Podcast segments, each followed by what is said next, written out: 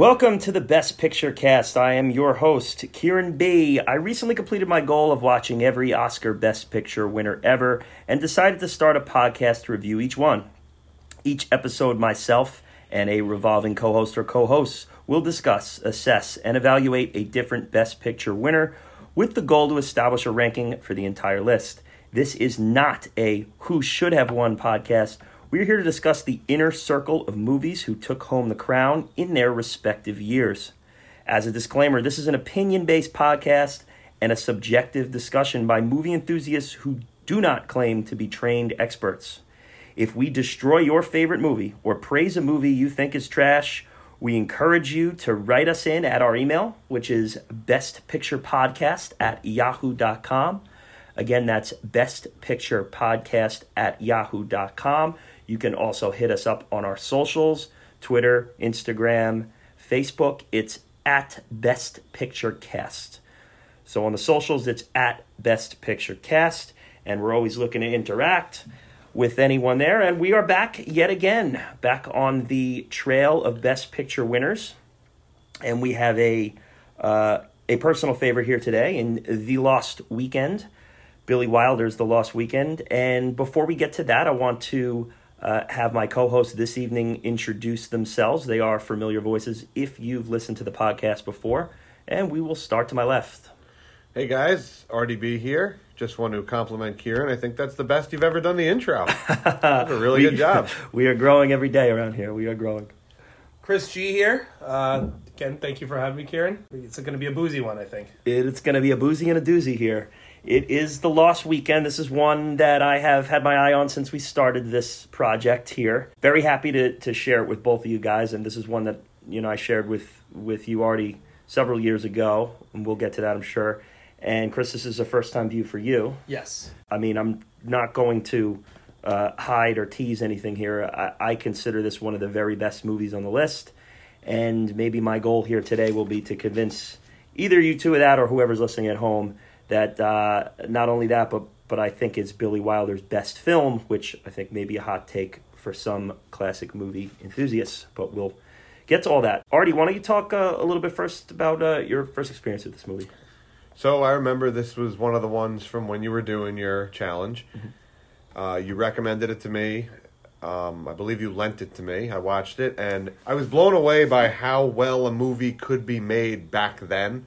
Uh, it felt very ahead of its time. There were things that you see done today that you know to see them done seventy years ago is uh, is really impressive. I thought it was very well directed.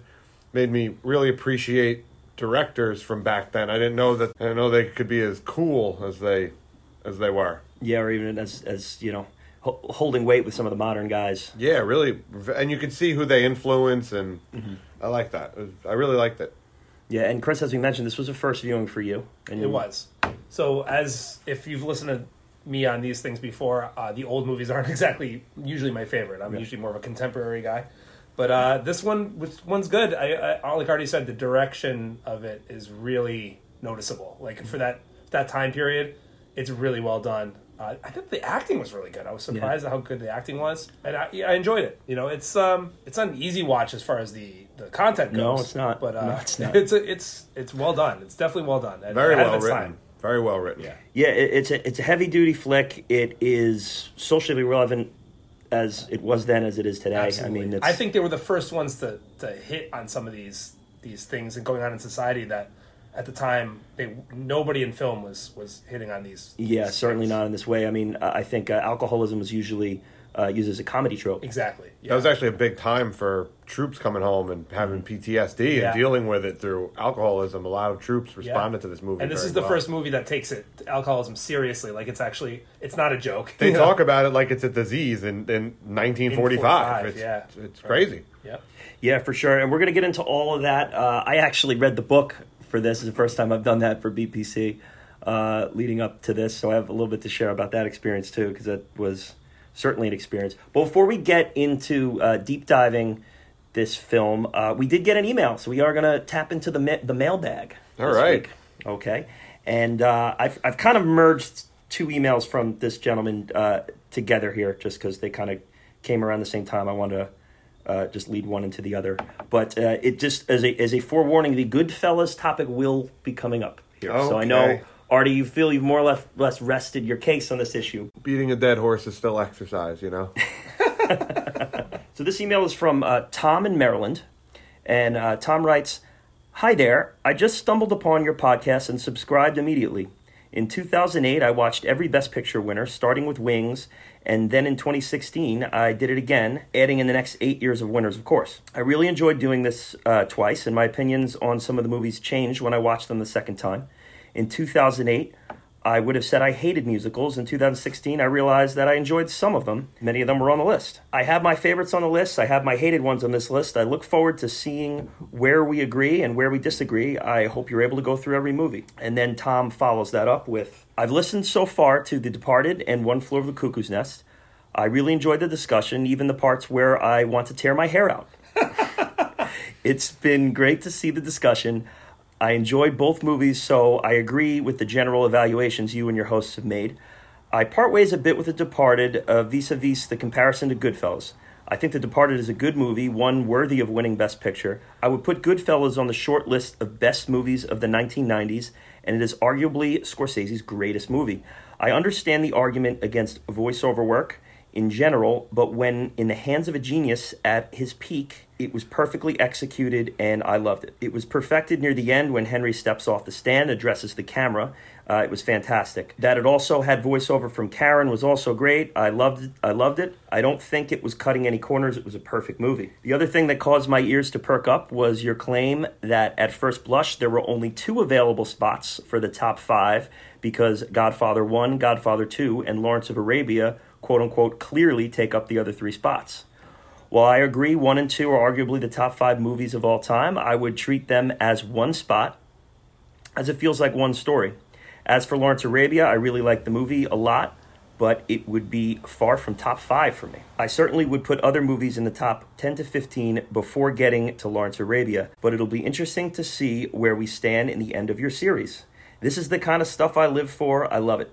Thanks again, Tom from Maryland. So, Tom, thanks very much for the uh, spirited and uh, descriptive email. Uh, awesome. It's Yeah. great to hear there's people out there uh, as uh, enthused about tackling this list as as we are here, and uh, a lot to a lot to tackle there. First, I would do well. The Goodfellas stuff stuff we've addressed uh, a few times before. I think we've done it at nauseum. Maybe he hadn't heard some of the other episodes where we tackled we tackled it in detail. When was that? What The Broadway that? Melody. Broadway Melody, yeah. So Jeff definitely check that one out.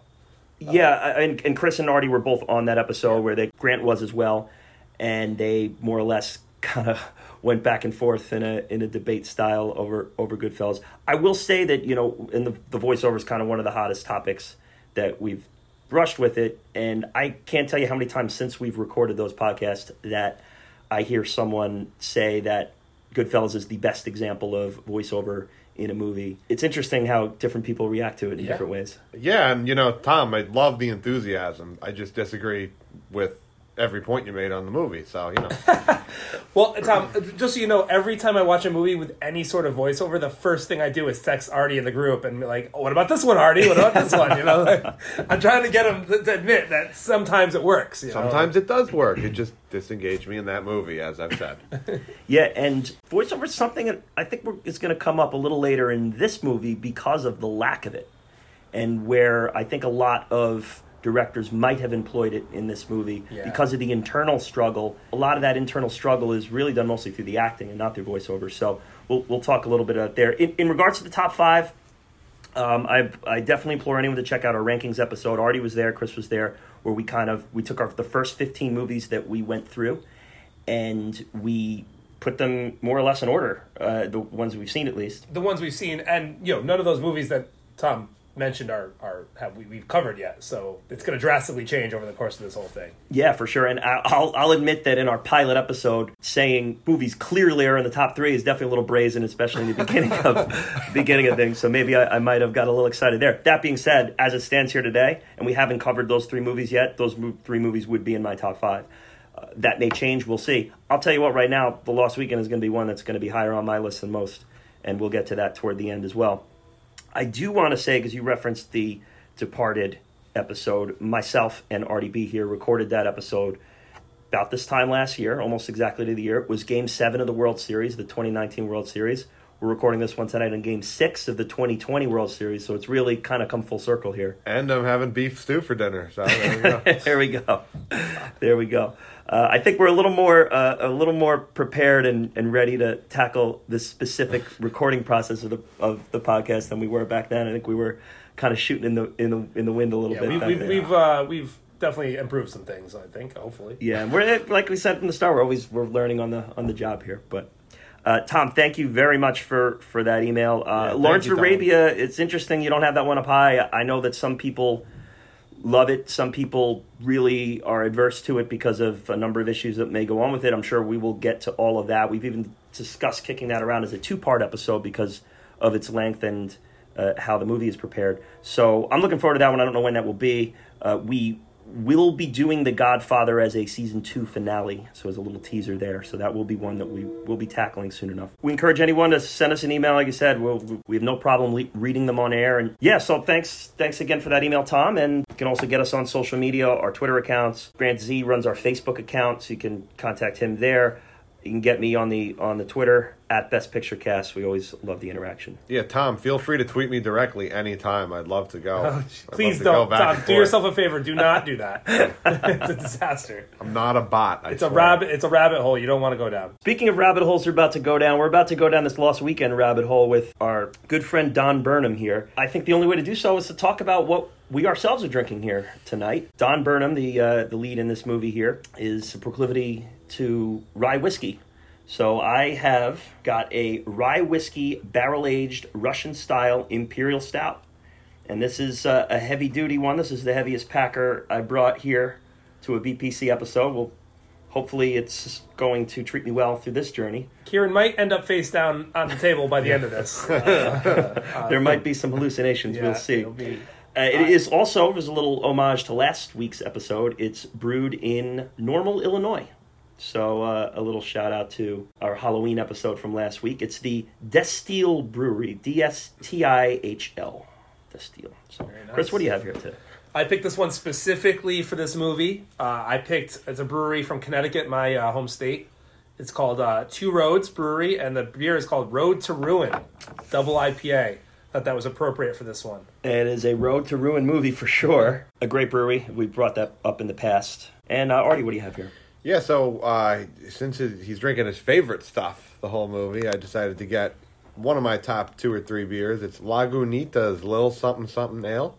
One of my favorite breweries. Nice strong beer, goes down like water. So we'll see if I have a lost weekend. Outstanding. Okay, guys, so I think we're ready to uh, to start the dive here. Okay, the year is 1945. The U.S. President Franklin Delano Roosevelt passes away in office one month before the German forces surrender in World War II. Vice President Harry S. Truman swears into office. The World Series is historically an eventful one. It's the Detroit Tigers defeating the Chicago Cubs in seven games to win their franchise's second championship. This was the origin of the curse of the Billy Goat that loomed over the Cubs organization for almost a century. A local tavern owner was ejected from Game 4 of the World Series when his Billy Goat was bothering some of the fans in attendance. Seems like a reasonable Yeah, cause for ejecting someone. I would. I would be annoyed too. he did not agree. As he was leaving, he put a hex on the Cubs, proclaiming that they would lose and they wouldn't be back to the World Series. The Cubs were up by four runs in the eighth inning of Game Six before losing that game in 12 innings. Tigers won Game Seven, nine to three. The Cubs would not return to the postseason for another 39 years. Would not return to the World Series for another 71 years until finally winning it all in 2016. I miss some good old fashioned witchcraft. Some goat related witchcraft. Some yeah. good 40s goat witchcraft. That's definitely the uh, the less known baseball curse, right? Yes, Uh, yes. But once, but once the uh, the curse of the Bambino went away, you know, we all focused on the, the Billy Goat, and poor Steve Bartman uh, was a victim of that social hysteria. The Billboard number one song of the year was "Till the End of Time" by Perry Como. my favorite. Oh yes. The Lost Weekend wins Best Picture for the year of 1945. It was directed by Billy Wilder, based on a novel by Charles R. Jackson. Screenplay by Billy Wilder and Charles Brackett. Music by Miklós Rózsa. Cinematography by John F. Seitz. The movie is starring Ray Milland, Jane Wyman, Philip Terry, Howard Da Silva, and Doris Dowling. It was nominated for seven Oscars. It was the winner of four, including four of the five quote unquote major awards. It won Best Picture, Best Director, Best Lead Actor, and Best Writing. Those were the four wins. The fifth major one that it wasn't even nominated for would have been Best Actress. It was also nominated for cinematography, film editing, and score. Did not take home those awards. In addition to, to winning the Oscar, it also won the grand prize at the first ever Cannes Film Festival. Oh wow! Yeah, and that o- award later went on to be known as the Palme d'Or. One of only three Best Picture winners to win that honor. The others are Marty and from this past year, Parasite. The Lost Weekend. Opening thoughts, gentlemen, about this classic film. Dark movie for olden days. I was expecting, you know, something somewhat serious, but this really was very real. that's what uh, I think grabbed me the most from personal experience. I, I dealt with you know in my personal life family that has gone through you know alcoholism and some of the behavior depicted in this movie is pretty damn accurate. I Yeah, mean, spot the- on. The, hi- the the hiding, the lying. I mean, that's that's stuff that people do, and Yeah. and for that time to be that um, to to showcase that was I think is pretty revolutionary. Yeah, yeah, for sure. This movie is is a vision. It started from Billy Wilder was traveling and picked up the book, read the book, and he previously uh, the the year before this had made a movie Double Indemnity, and the writer of that movie of that screenplay was suffering from he was a recovered alcoholic then relapsed during the filming and he had experience with that this book spoke to him and he goes this is going to be my next movie and he kind of used his experience with that along with the the source material to kind of come come up with this thing I think he was trying to explain it to himself, right? What had, Uh, what was happening? yeah, like- to himself and i think also to the writer To the- and just the whole yeah. experience he had to just Right, kind of right. turn it into his next He's trying to understand what happened and how it happened and why, and, and saw this book and it spoke to him. I guess. From what I saw, it was he was trying to literally explain how to that writer who had alcoholism how he was acting. yeah Like that's why he made the movie to uh, show him how this, This is, is how you you're were like, acting. yeah. Yeah. yeah Like look at this. Yeah. Yeah, and it's, I mean, the movie is paced. It's paced in a very hurried manner. It's kind of like the scenes are assembled like an agenda for a getaway weekend. Like it's literally it's one thing after another. You're rushing to from one thing to the next. It's it's as hurried as he wants to be as he's looking for his next drink. When he's telling the guy, you know, you can't finish your breakfast, you can't put off your coat. Like I need the next drink. That's kind of how the movie's paced. Yeah. It's it's throwing it one after another after another at you. You don't really get a time to catch your breath. Yeah, it really showcases the the the the the need uh, in that moment. He, he, he nothing else matters but that next drink. Yeah. they, they really do a good job. Not only with the acting, but even with the camera work and, and the Yeah. way they shoot certain things. They show that that dire nature. I love the opening scene. It reminded me of The Dark Knight a little bit because it's this big pan of a city and then it slowly zooms into a Cool. window. But it's there's a, a liquor bottle hanging out of it, and you're like, "What the hell am I looking Tied at?" tied to the window somehow. Yeah, and then you hear the dialogue, and you're like, "Oh, okay, he's gonna go away and try to get away from it." Then he becomes so fixated on it that that's all his behaviors are being guided by getting everyone away so he could get that liquor bottle. So Artie, I don't know if you thought the same thing, but the first thing I thought was maybe that's what they did back then, like hang liquor bottles out the window. Maybe that's how they kept them cold. Like I don't know. Like, Right. I didn't know understand at first until you hear the dialogue inside and you realize no, no, he's hiding it from his Right. brother and these these people. And, and he hides it during episodes that he has, so he doesn't even know that they're there. And then He he's like, "Oh remember. shit, there's a bottle outside." That's that's accurate, dude. That, that's from from my, what I have experienced. That's accurate. I can believe sometimes that. They, people don't remember where they put the Yeah, and to the point where he he he's so crafted at hiding these bottles from his brother that he can't find them himself. Right. You know, I gotta have one down here somewhere. But And it does show you he he knows all the spots. Like he he's when he's searching for the bottles, he's like he knows all the spots that he would. he's look, drunken he's looking in specific spots that Right. he's probably used before. right exactly. man, like any like anything, this whole movie starts off with the idea that they're going away to this nice weekend on the farm, and that obviously just doesn't happen. And you know, as you're watching it, you kind of know this this ain't gonna happen.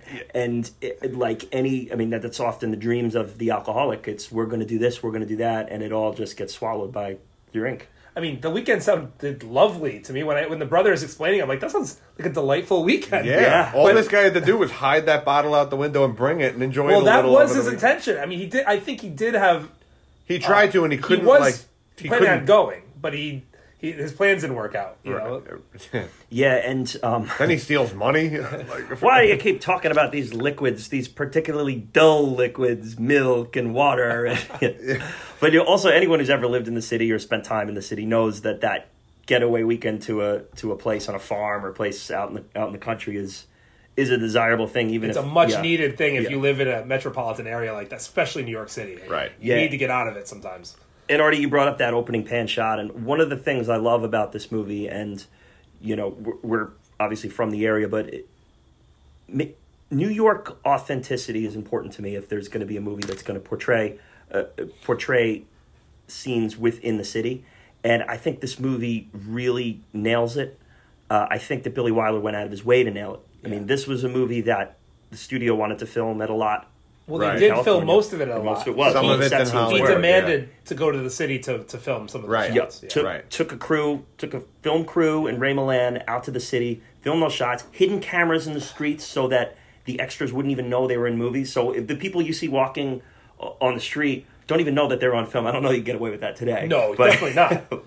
But Also, well, plus, first of all, it costs a fortune to film in a city, especially New York City. So that's why most of the time it doesn't happen. Especially nowadays, you, you get a lot of movies that are filmed in. They use Vancouver a lot as like the any city. You know, Right, a lot, a lot, It's like Vancouver is um is Hollywood North. You know, they they used Mm-hmm. to do that a lot.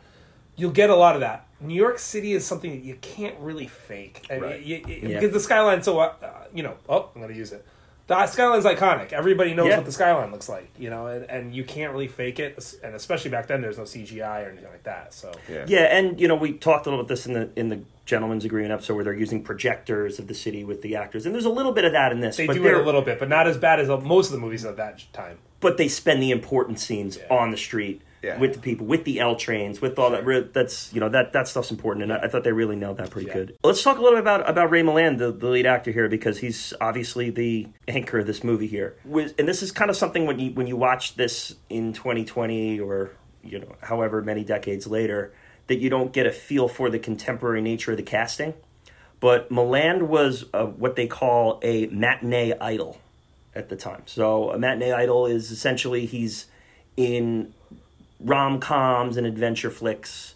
So it would uh, the best comparison I could come up with to today would be like a Gerard Butler.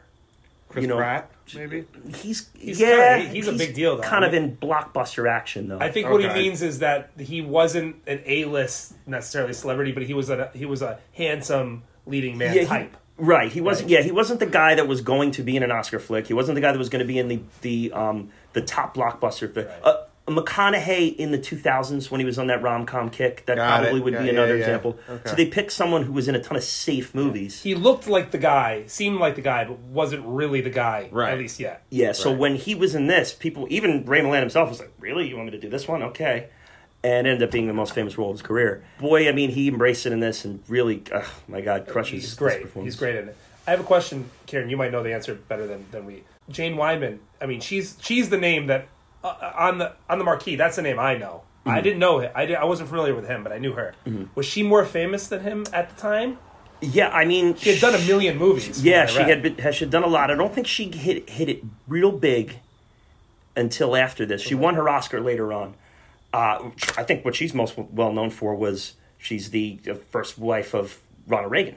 That's right. Well, Yeah. also, I'm an '80s kid. She was on Falcon Crest, which my I know my mom used to watch. Like my grandparents, my mom used to watch it. Like so, that's kind of I think that era is how I know her. But she was older at that point. So Right. I don't know what Falcon Crest is. oh, it's a soap. It's a soap. it's the first time I've heard those two words put together before. So It's like a '70s or '80s Okay, like si- uh, soap opera, you know. But it was a big deal. that's kind of a tough beat there, being the the first wife of a future president. Yeah, you know, the yeah. second wife gets to be the first. I actually didn't know he like- had been married the first time. So that, Yeah. that was news to me. I I think he was actually her third husband, and she had two more after that. Well, that was So, pretty. uh, That was pretty uh, common in Hollywood at the time. yeah, just I mean, marry, divorce, marry, uh. Elizabeth Taylor, what was she married like eight times or something Yeah, crazy? yes. You know, about Ray Milland's performance, uh, you know, I want I want to hear what you guys think about it in its most general forms. But one of the things that I liked the most about it was the deterioration of his sobriety throughout this movie and how he portrayed it. So, like in the beginning, I guess they said he had been sober for eight days.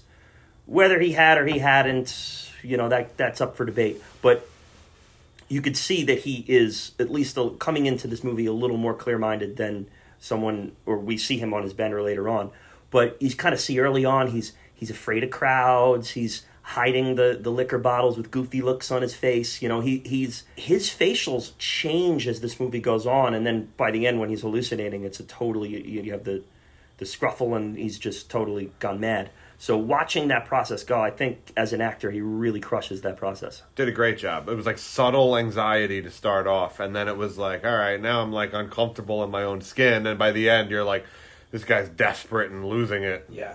I, I think they did a good job of making him look like you know as it goes on he's a little sweatier every Mm-hmm. time. He's got some circles under his eyes. You know, like they do a good, but it's not, and it wouldn't be. It, it, it, it wouldn't be a. dr- I mean, it's only a four day weekend. It's not like he would- he would go from looking like perfection to Right. a complete like a like Well, a he homeless guy on the street. He Like, doesn't eat anything the whole movie, and it's a weekend. But also for this role, he actually I would- couldn't believe this happened back then. He went on a diet of just like toast. that. Toast and like coffee and water to like he looked sickly and like malnourished. weight, Well, really embraced yeah. embraced the role He went to a, he went to the alk ward or the mental hospital to like get into Yeah. character. And again, you know, I I I've been in the bar business for twenty plus years.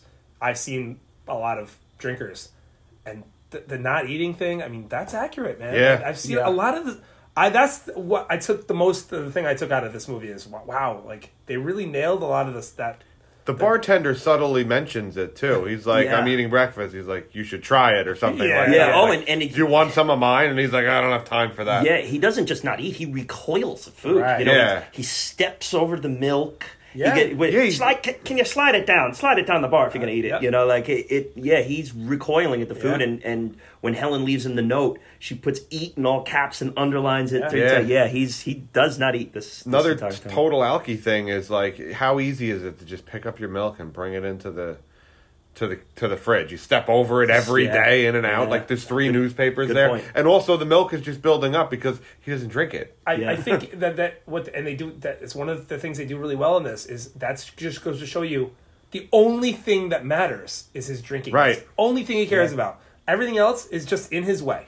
Yep. You know. Yeah. And the only oh, food he actually interacts with are the apples that he takes to put on top of, of And the he drops them. the. he yeah, ends up then it just dropping them, storming out. He takes his liquor, but he forgets the apples. Cares about the rye. the whiskey. None of that. None of that aged in the wood in the barrels. Give me the. This movie was one of the hardest to pick a best quote because There's so there many. are like a dozen great Yeah. I quotes. spent the majority of my research trying to figure out which one I like best. I, I got to the point where I'm basically like I'm reading the script right now. I Like, know. what I am I doing? I had to stop. Yeah, I did the same thing. When- at, the, at his first interaction with, with buying the buying the uh, two whiskey bottles, you gotta love. And of course, he gets the money from the poor cleaning lady. He steals from her. Uh, fun, oh, fun, sure, I wanted to go shopping.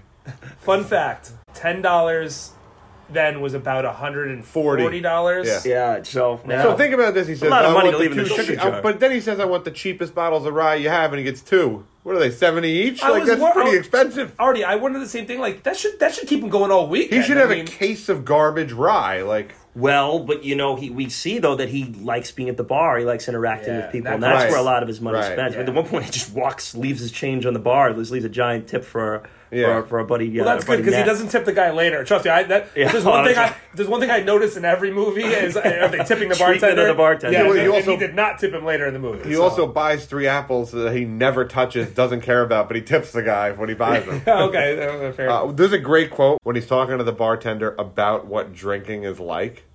And he's like, it tosses the sandbags overboard so the balloon can sail. Yeah. Like, that's what drinking is. Yeah. You know, Yeah, that like- nice that little whole monologue. that whole monologue is fantastic. I Yeah. love the, the exchange with the with the liquor store guy when the and the well, well, which one you want? You know, give me that cheap stuff. None of that aged in the woods crap. Oh, that's amazing. yeah, just just classic.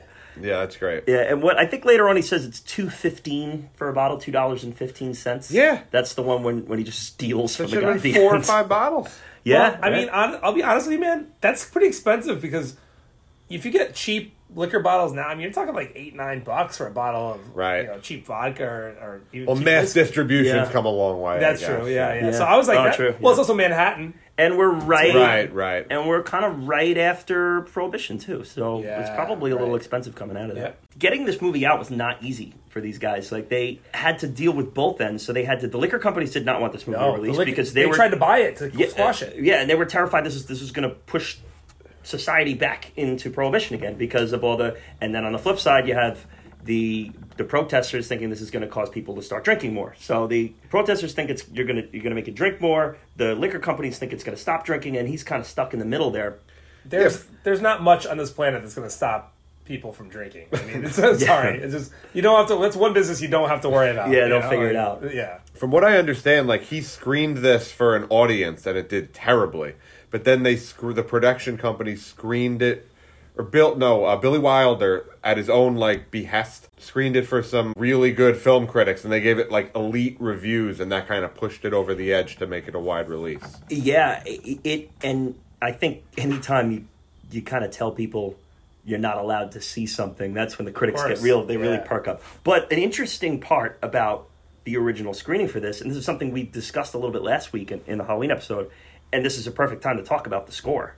Yeah. And I think the score here, and I, I could see arguments against this, but I think the score here is elite.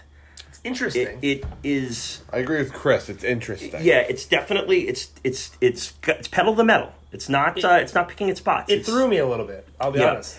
when it this show when this was first screened, the score was not in the screening. And that's when it tested They badly. just played generic light jazz throughout the movie, and it confused the hell out of listeners. We talked about how Is with- this a delightful romp? yeah, in what's the, in going on? They or like, is this were a thinking they He's had to laugh. tearing his or- apartment ara- apart. It's like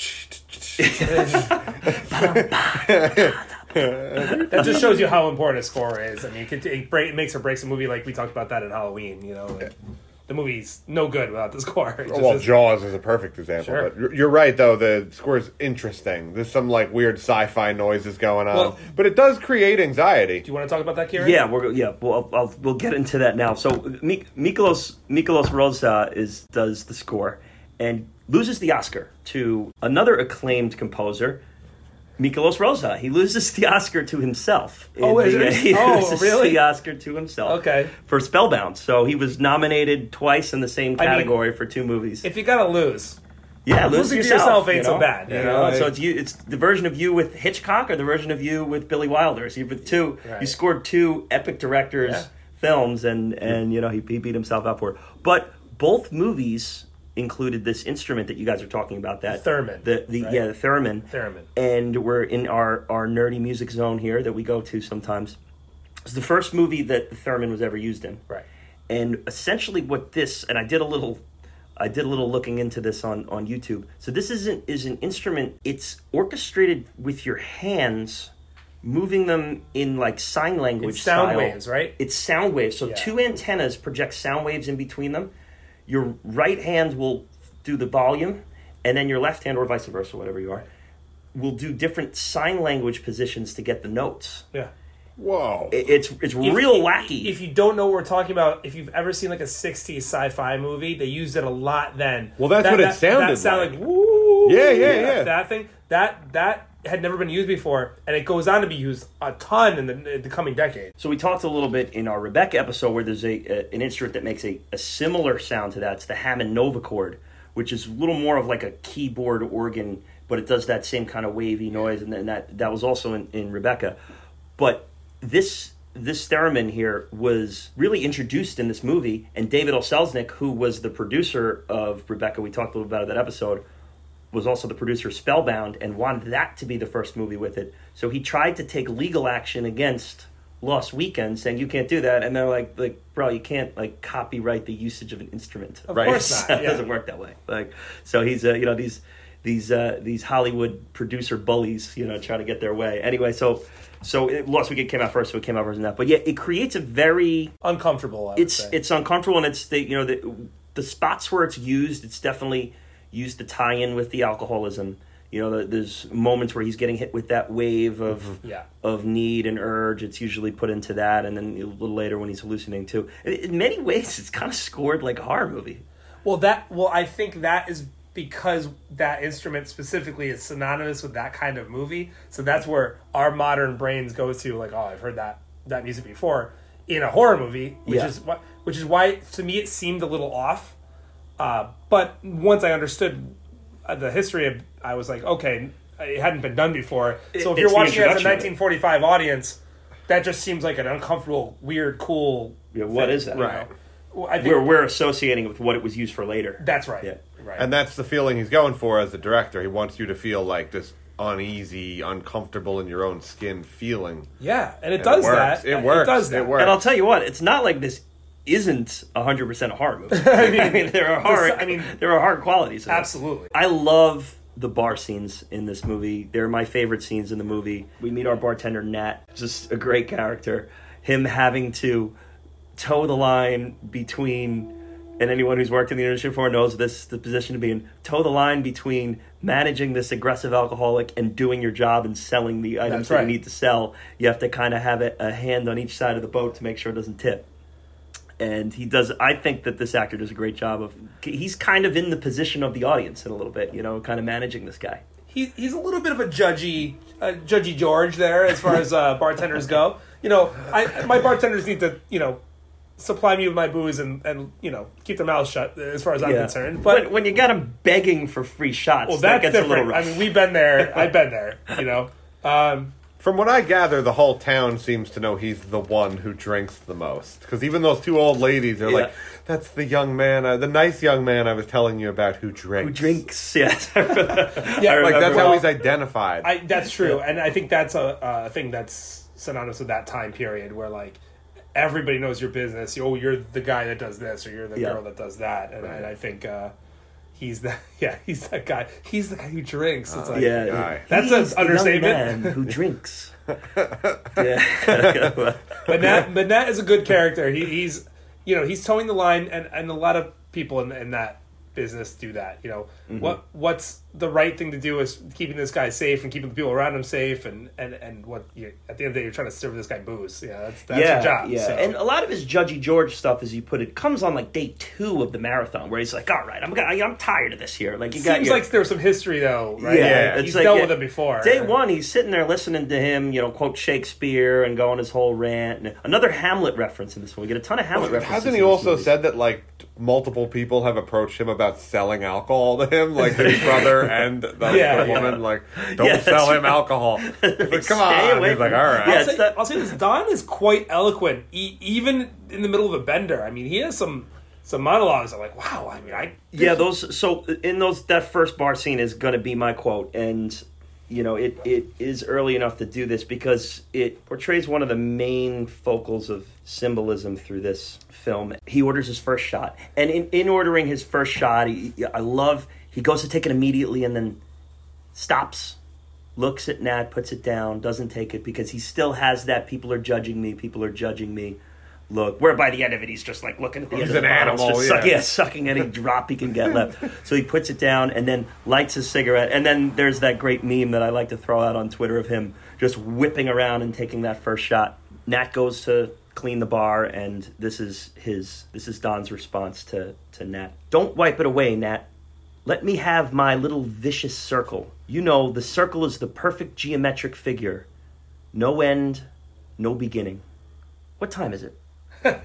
and just just I mean right there is the thesis of the movie. And right. if you look and this is kind of something that I, I noticed a little more in, in rewatching it this this time around is there's circle symbolism all over this movie. There's just images of circles left and right, and that's kind of the main focus is that His whole addiction, routine is a circle. addiction has no beginning or Yeah. end. It is, and uh, and you know later on in in toward the end we'll talk a little bit more about how that how that implies with the ending and and some of the closing quotes there. Just that scene of those little little stains of the shot glass building up on the bar. One of my favorite up on scenes in the bar. movie. Yeah. One of, dire- that when I talk about the directing and how, how good it, it, it's filmed, that's one of the, the scenes I love to to to mark the passage of time. The, there's more rings on the on the bar, more shots and more shots, and pretty soon there's tons of them. Yep, I more love circles. that was really crafted well. Well, very well thought out by Billy Wilder. I also is something to point out is that's something you have been doing for years to me since we've seen this movie. That's right. You're like, don't wipe them, leave them. until I wow. until I started tending bar myself, and I'm gonna watch that shit as quick as possible. Well, here. and if you work with me at all, you know I'm, I'm over the, there's if there's half a ring, I'm there wiping it down before it, you'll never that'll never happen in my bar. but uh, I did I loved that shot. I thought it was brilliant. Uh, what a way to show that he's losing track of time because he's he he's supposed to go on this this weekend and he I have to be out of the bar by this time, and it just shows you the time he lost track of it. It's Yep. gone. You know, there's rings everywhere, and he's drunk and. That, that that weekend is gone. in talking about the circle and talking about addiction and the book is it's a little different than the the movie in, in as far as the happy ending goes there's not really a happy ending in the book I didn't get a happy ending from the movie. i i didn't either and i want to save that for the end as far as what we think about the end because i really want to hear both of your both of your interpretations of the ending before i give mine because it there it is there's a lot there that might not kind of pop out first view the book by charles jackson is a heavy dark read and it's uh, an interesting thing about it is is that a lot of people when billy wilder presented it were like how are you going to make a movie out of this like it wasn't like a scene by scene like play where this No. happens that's happened this movie is he, the It- book It's not plot driven; it's character driven, Oh. and they didn't have movies like that back then. Yeah, and the book is mostly just his thoughts and his and his internal struggle. And there's a movie who uh, there's a movie called Gerald's Game. It's by Stephen King and and it's uh, by director Mike Flanagan.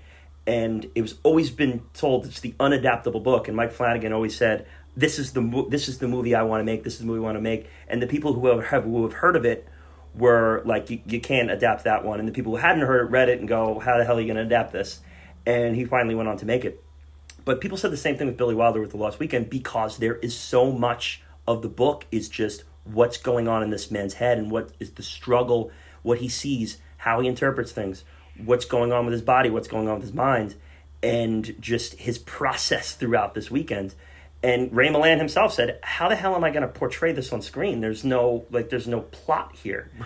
and I think when we talked in the very beginning of this episode here about voiceover, I think most directors' first approach to that would be, "Well, we'll Oh, just have easy. voiceover." Oh, of course, yeah. you know. Yeah. "Ah, I sat at the bar and I looked at them and I knew they were judging me, but all I was thinking about was my next The drink. real challenge, if you're a real artist, is to make it without voiceover Yeah. and through the acting. But that, but that's a real that's a real trope in like film noir where they you hear that inner monologue like oh it was a, it was a uh, she was a girl she was a beautiful Right. girl you, know, you hear his inner thoughts and he invented film noir. Didn't Well, he? yeah, he was. I wouldn't say invented it because it was like a phrase that was invented by a critic, but he his movie was pointed as one of, and the movie that came out the year before this, Double Indemnity, was pointed as one of the original film noir movies. so that's kind of it's kind of shocking that he didn't use it for this movie if you think about it it would have been the easier way out for sure Yeah, it certainly would have, and I think that definitely became a trope within the genre a little later on, Sure. not necessarily one that he's always fallen into. Although Sunset Boulevard is one that that does use it. In regards to this book, I just had there was this one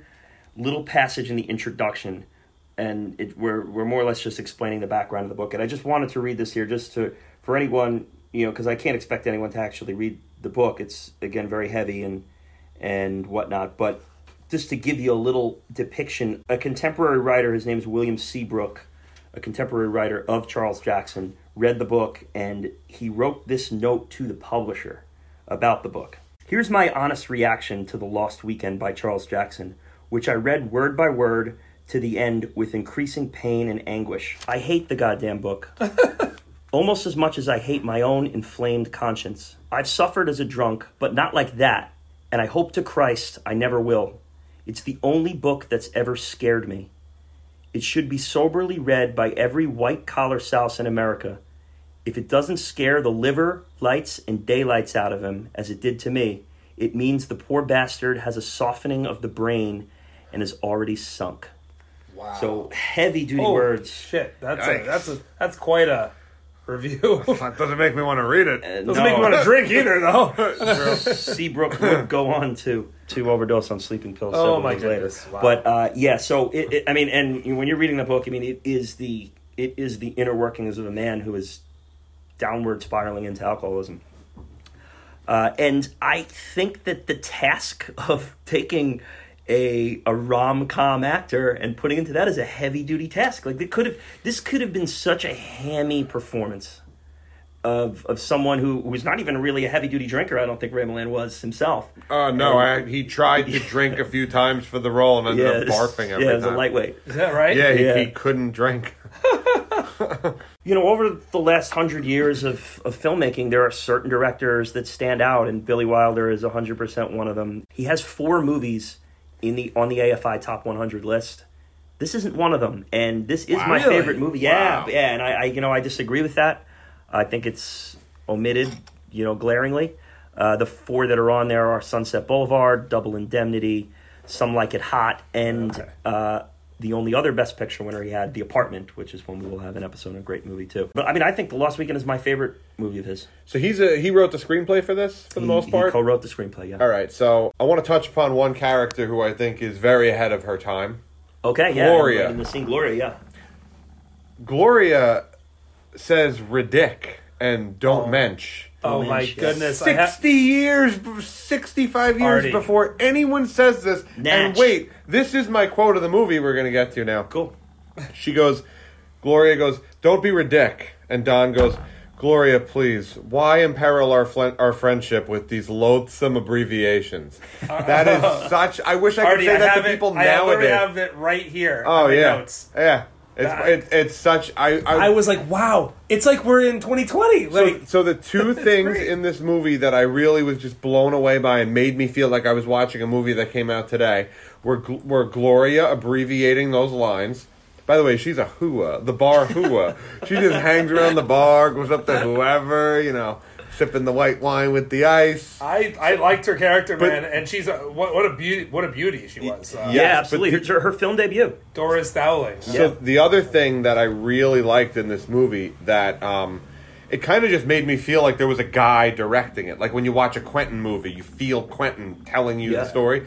Is when he puts the cigarettes in his mouth backwards, and she keeps just without breaking dialogue, just flips the cigarette around Yeah. for him, and he. It, I That, love that, that. that It's happens such a multiple subtle- times, two or three times. Well, Helen does it as well. she did it to him twice. Yeah, at right. the beginning and the end, right? Yeah, but not. Are you saying Gloria did that? No, well? no, no. A separate thing I like Oh, in the movie that I should have yeah Okay, separate. gotcha. But that and uh, I love that. I love those Yeah. little touches that he wrote in on purpose that he probably got from real life. You know, I, I, I, God, I noticed that that abbreviation things. It, it really stuck to me because I was like, wow, that's still happening. It was Right. happening more than ever. I don't think it She happened says- between she says this movie ridic- and and 2005. Oh, Like, I don't think what I anyone mean. did it. Right, it, it came back. Yeah. she says "ridic" twice, and he's like, you know, in that quote, he's like, "Come on." Like, And someone says thank it. you, and she goes, "Don't mention." Don't mensch. Yeah. Oh God, I was like, it was, I was cringing. Oh, it's was like, Natch. it's Natch. oh Natch, God, or- it's the worst. I was waiting for her to be like, "This is lit."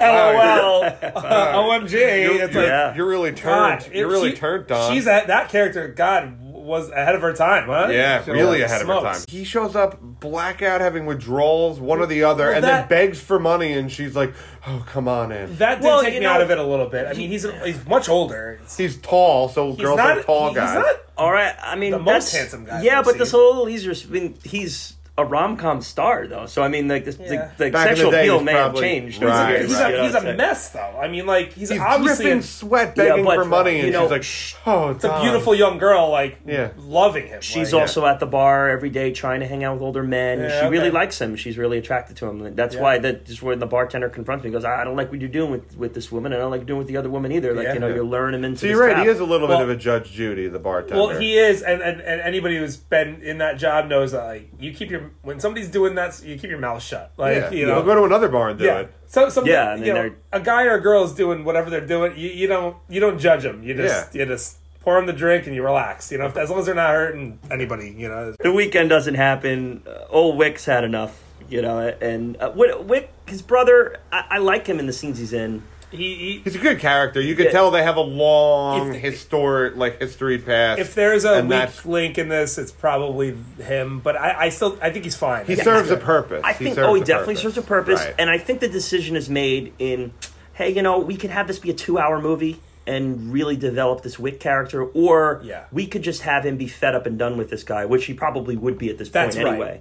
And you know, Right. you know what? I I'm going on the that's what. I like. I've dug this guy out of the gutter so, gutter so many times. Forget this. The I'm way- going. Good Well, luck, he, Helen. he tries to co- convince Helen of that exact thing. Like, we, Yeah. how many times we've we been over this? Like, I've done this exact thing, helped him out. Like, I love that they write the character as if it's like the end of his line, so you you don't get to see all that history, but you know there's history there. right. He is back at the bar, the crack of dawn. We, we brought up the breakfast scene already, and him and him doing that. Just slide that down a little bit. I'm, uh, and now he's really kind of hash out his book, and this book is going to be what's going to save him here. And we kind of get into the weightier scenes of storytelling here in in in this movie, where he's now going to explain to Nat what the book's going to be about, and it's a but the book is going to be about his history of Helen, of course, and how he met her. And this is the main narrative of this movie here. This is as much of a real plot as you get. Is his his telling of how he met Helen. Which is it's basically the origin of the old story. Oh yeah, you got that novel you're working on, like yeah, that's, yeah, yeah, you got a lot going on in your life. Yeah, Yeah. okay, tell me about it. Beginning, middle, end. That's Yeah, a, yeah, yeah. resolution. Yeah, yeah. I've I've really ragged the opera scenes in in these movies. There's been a few. Uh, Going My Way had one. This one's There's amazing. th- this is a really artistic fucking segment. I mean, it, the, I I watched it again today, just it, and I really was just taken with the quality of the filmmaking here, the the, the, the audience engaged in every moment of this play, and him squirming in his chair and, and just staring at the champagne bottles and the glasses and just looking to get us. And this is just in the intro to the play. he doesn't. He, he sits the, the other. He spends the acts in the lobby. It's the overture, yeah. Yeah, the overture, And then they, then they, then he sees just trench coats dancing. They all transform into the That was trench really coats. interesting. I like Yeah. that part. Yeah, for sure. Very creative touch for a director to think of that whole scene. Like he's he's having this bug out hallucination moment. I would be feeling exactly. I would be fidgety. I would be just like him in that. I'm sorry. I, I would. That is, I mean, I don't disagree. that is I mean, not for me. You know, But that's you know, yeah. I, I mean, and, and I said I've ragged operas in the past year. It's just again, it's not my. Yeah. God bless anyone who's into it. I'm sorry if Yeah, I'm upsetting exactly. you at home. It, it's a form of art that I just don't particularly understand. But imagine that were the debut of the Dark Knight. You Well, know, that's and you're, basically and the you're sitting there, right. and instead of you, seeing the Joker's clowns, you know, robbing the bank, you just see a bunch of trench coats floating around that's with the bottles that's, sticking out of their pockets. that's pocket. the hot thing you do in 1945 in New York City. I mean, that's he- what you're. That's where you're going. and you he's know? established as a cultured guy. He's quoting Shakespeare, and he's you know he's a he's well educated. To go a little more into into the book, but he's a well educated writer. His brother is also subsidizing all this stuff. Like, Yes, he doesn't have a job. Yes, Right. he's unemployed. He was a he his was a, major enabler, the brother. Oh, yeah. making excuses mm-hmm. for him, like trying to cover for him, paying for him to live, basically. Like, paying for these extracurricular activities, paying for a Broadway show. I wish I had anybody that would do that for me now. Like, even I, I would go just because it's free. You know. Yeah. But I think that he's just trying to just get him to do any other activity That's other than just you know blacking out. and it just shows that they, they do again with the, the, the empty trench coats. It just shows you that there's only one thing on his mind. It doesn't Yeah. matter. He's gonna go through the motions, but he's And- not there. I love the exchange with the coat guy. Uh, it just great, great stuff. You know, just a, a great little one-two comedic exchange. Billy Wilder is so good at that. He does more of that. Some of his, mo- old, his other movies are comedies, where there's that's a lot of that's the whole movie. Uh, Jack Lemmon is the guy he worked the most with, and Jack Lemmon is so good at that type of exchange. So, well, let me go back there and check out all those coats. Like, uh, dude, come on, that's not how this works. And, and there are realize- regulations. There must be There must be regulations. regulations. that was funny. It made me laugh out loud, and also Same. completely agree with him because anybody hell no. and even even what? Yeah, hell no, you can't get back here. Yeah, no way. Like, the sweaty, the sweaty guy wants to go through everyone's coats. Yeah, here, come on back. There's 2,000 there's 2,000 coats back there. What are you going to do? You're all rich, and there's a sweaty guy here after the overture who wants to go through everyone's coat. yeah, it's like, Who gives on. me a ticket for a leopard coat? He probably stole from some woman. Exactly.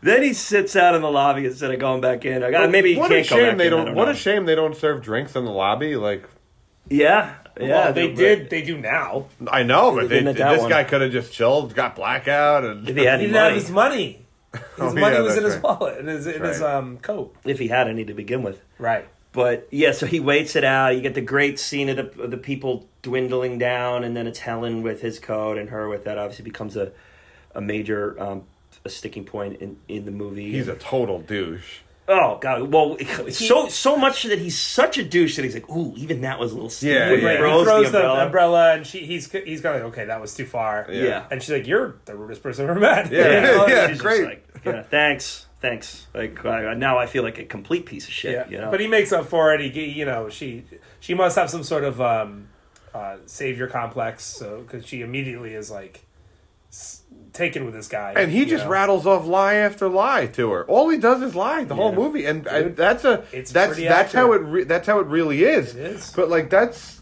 that's this is ahead of its time. I've man. exper- again, I, I've experienced this personally. It, it, dude, they did a good job with that. It, it's the the constant lying, the lying to themselves. Yeah. like, Yeah. They do that really well. Like just- tr- a trend I'm noticing with these old movies that win Best Picture is I for every one of them I'm like it's way ahead of its time, but it, it they are. but that's, this that's is- what it is. well, like, Kieran- this is way ahead of its Kieran time. nailed it when he talks about the movies that came before and and how alcoholism was a was a goof. We actually already I don't know if you remember this Broadway Melody. Broadway Melody. There's a character that's stumbling around drunk. It's the comic relief in that movie. Yeah, the, him and the stutterer. You know, Oh my Don God. is uh, is in explaining his book. He, yeah, that rough scene where he's he's supposed to meet the parents and doesn't uh, it chickens out and and says to go on a Bender instead and and has to go home. His brother covers for him. It's tou- tough, real tough stuff. Real, it shows really shows the the level of his weakness and how he's just incapable of being a person at the end of the day. It, it- you know, it it, it kind of always reminds me a little bit that scene of of Jerry meeting Elaine's dad in the lobby of the hotel of the Seinfeld episode. It's in the first season of Seinfeld.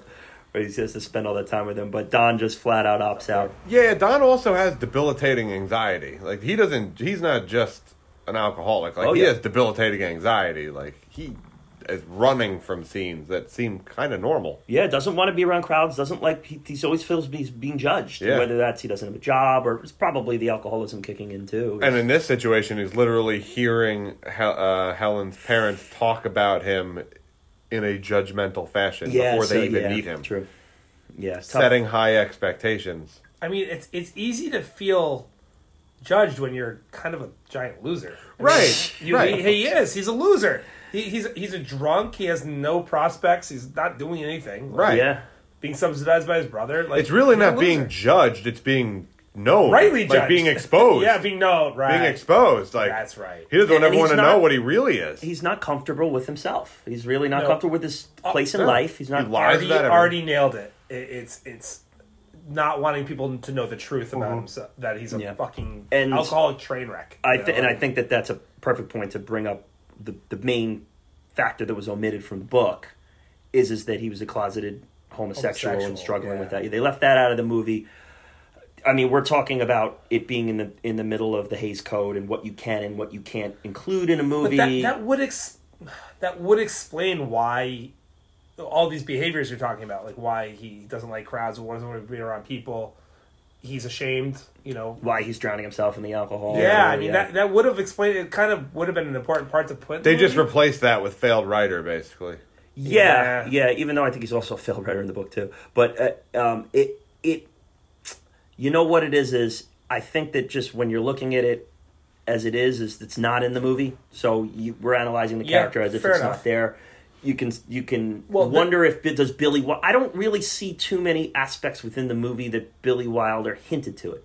I think he kind of just left it out. No, he left it out Yeah, for sure. Left could- it out I mean, I, I, I had no idea about that until I, I did some research, uh, uh, Yeah. internet research, and then I, I I saw that and I was like, oh, that would have made a lot of sense just in for the time period, you know, like. Probably a lot of Hollywood bullshit. Like, listen, this movie's going to be hard enough to get made. Do I need Well, to have him? be obviously involved? they had no, no, you that, know. I, there's no I doubt about firmly believe it would not have been made with that. Oh, almost it. almost Like- wasn't released as it was. Right, But I mean, exactly. can you imagine if that, now that was is, right. yeah. there? And Like, in the Hays yeah. Code, when you can't you can't show any kind of homosexuality on the screen, Yeah. you know, not that you necessarily need that in this movie to to portray the struggle, Yeah. But it just might have been. It's just an extra. This is already a groundbreaking, Sure. piercing social movie. That also might have made it two hours. They don't want that. I don't back think then. it needed. I'm not saying it needed it. It just would have helped to to create some context as to why he's behaving a certain way. But Yeah. I mean, it wasn't needed. I mean, It's not I, needed, right? I think that he could he could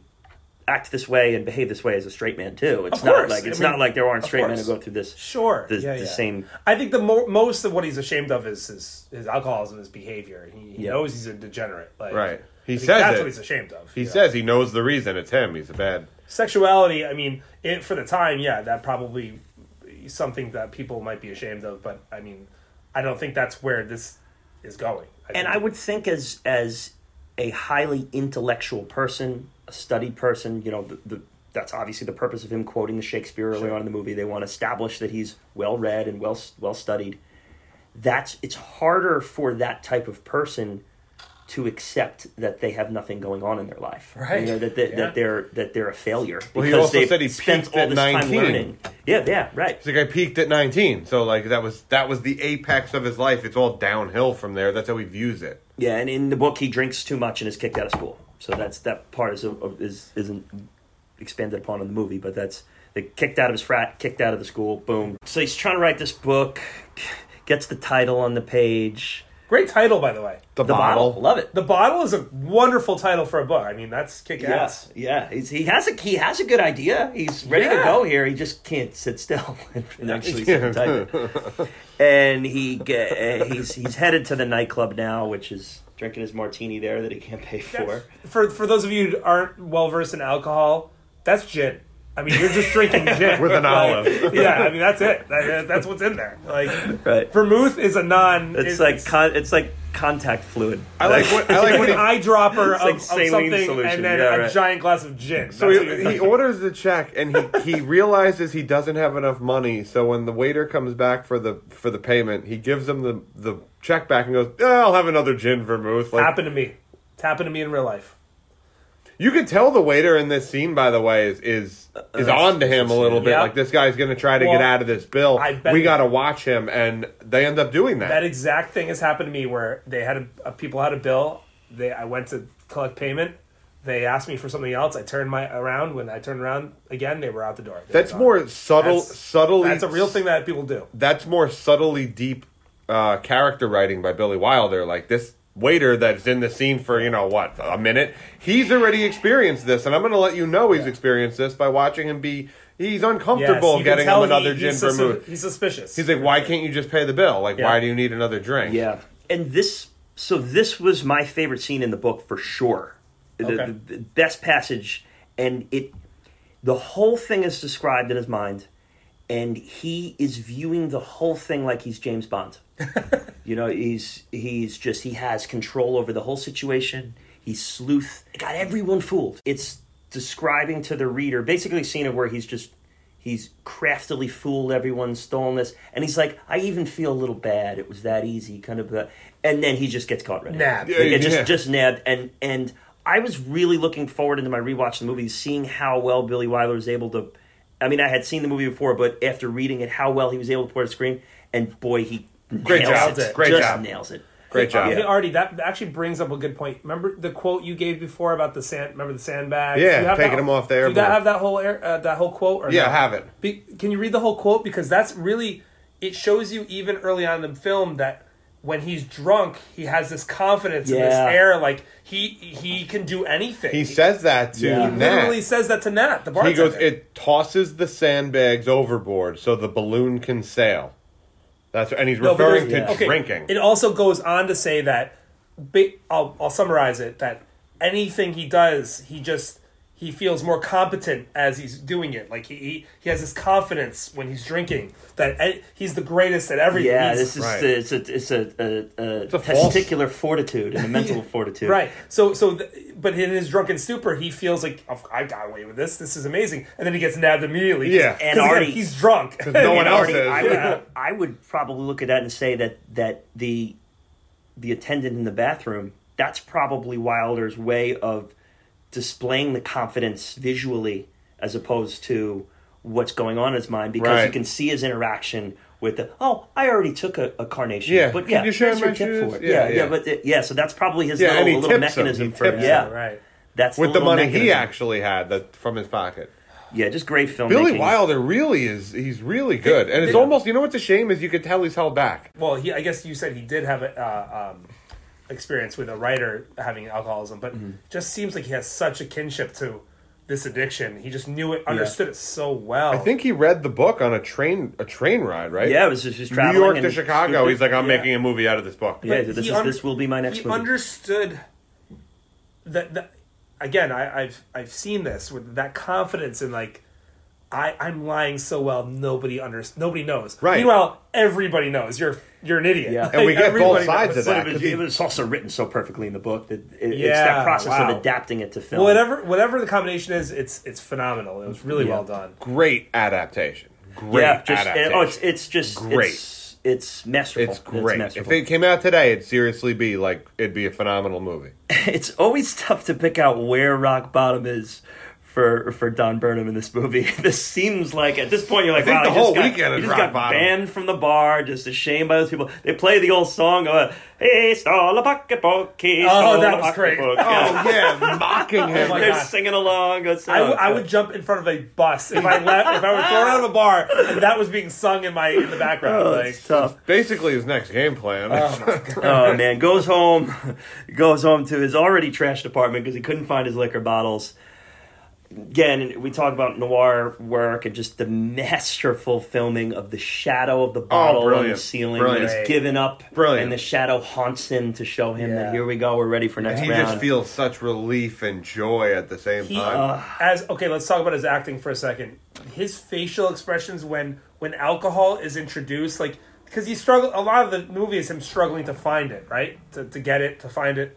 Every time he's given the alcohol, his face the sense of relief Yes. he feels. I, I know Um, what you're gonna say. If, if anybody has seen the movie Requiem for a Dream, uh, it's Mm-hmm. well done in that Jennifer Connelly, Connolly, yeah. There's a scene right at the end of that film where she finally scores the drugs that she's been looking for. She does a, something horrible to get it. Her face is like this face of like joy and relief, and it's just the most uncomfortable Yeah. thing you've ever seen. And this guy does it brilliantly. Yeah, Like, brilliantly. He crushes it. His acting accelerates throughout the movie as as the yeah. as the the anxiety Yes, accelerates. and as that- the- and as the relief alcoholism- getting it, uh, the, the, devil, whole the devilish desperation. grin of like, oh god, yes, here it is. Like I have another drink, you know. Yeah. yeah, it takes over. It's it the disease God. consumes him, and he he his his person deteriorates as this Yeah. movie goes on. It real and it really feels like it's filmed over a weekend. Like you're watching someone Oh. chronologically. Yeah. Oh, it- the chronology of it is really awesome. Really awesome. Yeah, it's and I said from the from the get go here, it's it's paced like an agenda for the weekend. Mm-hmm. Uh, it- it's an agenda that the Grim Reaper lined out for you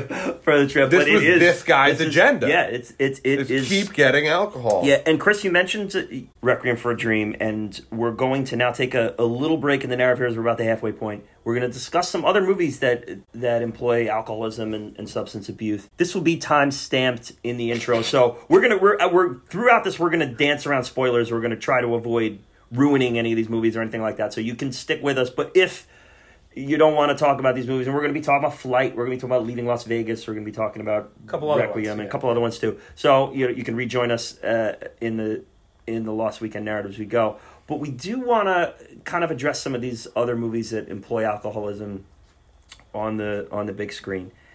And we do need to say that today is, and we didn't even plan it. This just kind of fell on us. This is the 25th anniversary of the release of Leaving Las Vegas. Nicolas Cage's lone Oscar win. Elizabeth Shue, just a, a the- heavy, At the heavy height of hitting her, movie. I think I think it's the height of her career. I watched it recently for the first time. Uh, you, uh, this movie Oh. you've seen, Chris. Oh, I've seen it multiple times. yeah, Artie, you, No, what's the premise? What's the main premise? Uh, it's very simple. It's very simple. Nicolas Cage gets laid off. Just he's basically reached dead end professionally in his Yes. mind, and he says, "I, you know what? I am going to drink myself to death. To That's death. it." That's That's- that's that's he's going to commit suicide by drinking. Does he have a drink of choice?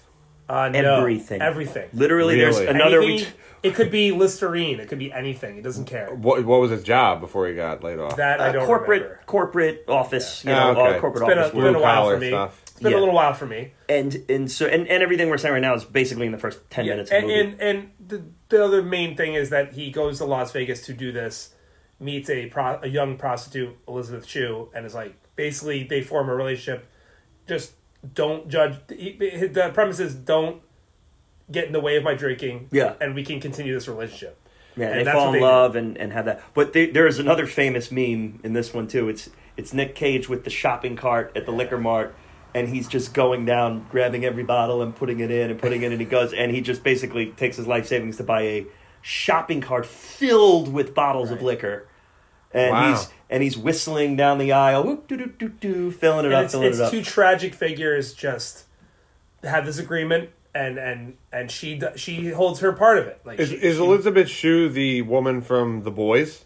yes. So I want to ask you guys this because this is a topic that was kicked around the group chat, and I think I changed my opinion on this almost every day. Is Nicolas Cage a good actor, or is he just we- a bad actor? who's I- had a couple I good po- performances. I posed that question in Yeah. the group chat. Is is Nicolas Cage a good actor that picks bad movies, or is he a a bad actor that occasionally is good in movies? I think he is a great actor who does not get very many good movies, and he can do a lot with some really bad movies. I- I don't have seen some bad. Mo- National Treasure is not good. It's good though, and he kind of makes it. Now I have one no one's ever seen. Sorry, I don't mean to keep knowing. No I mean, one I- I do has wanna say- seen knowing. Artie- it's good, but it's bad. I do want to say that once you go into the rabbit hole of wonderland of Nick Cage movies, uh-huh. there's no holds barred. You Because bring up whatever. so yeah, we're not. We're already there. like- so you Okay, want to bring up knowing, you want to bring up Okay. the the movie with the vampires, you bring them up. Like we're here. knowing Nicolas Cage's daughter's school class digs up a time capsule, and there's this weird message in there. So Nicolas Cage is like a numerologist who studies it and figures out that it's predicting natural disasters all over the world, and finds the woman who who wrote its daughter. And he's like, "What does this date mean to you?" And she's like, "That's the day my mom said the world was going to end." And that's all I'm going to say. But the movie's really good. And it's that really and that, and, that, and it didn't win Best Picture. It was up. It was up. Uh, I believe. I believe it, It was. was up. It was up. I was believe it was produced by Jerry Bruckheimer. Oh well, in that case, So, It- you know, he's usually good for in one. my mind, in my mind, Nicolas Cage is Raising Arizona adaptation, leaving Las Vegas. Well, that's if you where- give him shit to work with, he could be I mean, awesome. he knocks out of the park, and anybody that's close to him, uh, uh, friends, I mean, uh, that are in the business, say that he's a gifted actor that just he goes always goes to ten. That's the thing. There's there's not a lot of uh, low key Yeah, and- moments for him. and if the dialogue's not driven up to a ten, he's going to stand out as an overactor. right, And his lead acting win in Leaving Las Vegas is as warranted as it gets. I mean, it's incredible his over, performance. his, He's great in his adaptation. He should have won an His quote unquote overacting in that movie is the reason it's so great. You know, like it needs that character needs that performance because if you see the movie, it's as tragic as it is. There's a reason a, a woman like Elizabeth Shue, who I think should have won too. she's Personally, her amazing. performance is I think it's fucking incredible. I think it's arguably It- as good, if not better. yeah, than I, his. I agree. I agree. Um, Elizabeth there's a Shue already also stepped in as the girlfriend in Back to the Future two and three. I don't know if Oh, you remember right. the one. Yep, yep, the, the yep, first one of yep. the one couldn't do it. So the two and three. She's also the uh, in Cocktail too. Oh, and she's in Cocktail, right? Oh, I haven't seen love, that yet. Love in Cocktail. Um, but you know, she. There's a reason this woman in this movie is is hitches her wagon to this guy, even though he's doomed. I mean, he is doomed. He is there to commit suicide, but there's something charismatic about him and Yeah, fun yeah. about him, and, and, and she stays with him because of that. So it, it, it's it's a really hard watch. It it's not a happy movie in it's, any way. It's an interesting layer of a love story and a perspective of love. Like, because usually you get love at like the, you know, either you get it at the high end or you get in the pretty woman sense where you get like the, you know, but Right. this is like a. they found love in a hopeless place. They Well, found love in a hopeless. They did, place, but yes. and there's but there's other movies that that hit on this differently. Like there's a movie uh, uh, when a man loves a woman, which is uh, Andy Garcia as the husband Mm-hmm. and Meg Ryan as the alcoholic wife with kids. And again, a hard movie to watch. That movie is about sa- trying to save the woman you love from this addiction. Leaving Las Vegas is about n- choosing to respect their wishes and Yeah. not saving The them, opposite. despite the fact that you may want to Right. Interesting. which is really i mean i can't imagine how hard that must be it's a lot harder than trying to save somebody is is is actively not saving them Right. Yeah. so that's a really interesting two takes on on addiction and and loving somebody that has that addiction. To your dr- dialing it up to a 10 he does it with both characters in adaptation and it works with both Such of them. movie. um, like i said if you i i'm totally on one side of this debate. If you give him an amazing script to work with he will be amazing. Like if quentin tarantino wrote him a character in a movie we'd be like holy shit did you see Nicolas cage's character in this quentin agree. movie? It's he takes movies like national treasure i think you have to know how to use them i think you have to know how to use them if you know how to use them he's brilliant right Real quick, someone who hasn't come up yet in BPC universe who will in the future. Quick sixty seconds on Meryl Streep. oh wonderful Initial combos. in, in you in Just regards your to personal adaptation opinion. or in Pers- no, general? personal opinion in, in general. You can start with adaptation, go for whatever. i you know there's not much to say that's negative she's I think she's great in every she's a world-class actor I mean, she's- actress I think that maybe some people don't love her at this point. She's though. a She's gener- been Grand- shut Grand's down. She's a once in a generation. Grant's wife does not like Meryl Streep. That is documented. She's a once in she a doesn't like colin firth either She's a once in a generation actor. Yeah. She just is. They, they, they don't make them that often like that. Mm-hmm. I completely agree. She, it's, she's just. If I you can't off- really bash Meryl you Streep. can't if rattle- you are, it's a preference thing, not a skill thing. Like she's got it. She's got it. You can't. You can rattle off Meryl Streep movies and eighty percent from the field. You think Over a, 80%. over a thirty-five to brilliant. forty-five year spread. Well, we'll you get can her rattle off movies. We'll get her three times at the Deer Hunter, my one of my all time favorites. out of Africa, and Kramer versus Kramer. So it should be. Will be. There'll be plenty of Streep to come in the future. But uh, and going into the other substance abuse issues movies or alcoholism movies, I watched. It's a movie that had been on my list for a little while. Been kind of watch Flight, starring Denzel Washington. He was nominated for Best Actor, didn't win. I love it. I love that movie. It's the last movie I saw in theaters. Yeah, we and, talked a bit on the Argo episode. I felt like I was on a plane during that movie. I've. It's one of the more anxious movies I've ever been a, watched. You know, like Yeah, I, I thought an interesting part about that is is like the movie's kind of in reverse.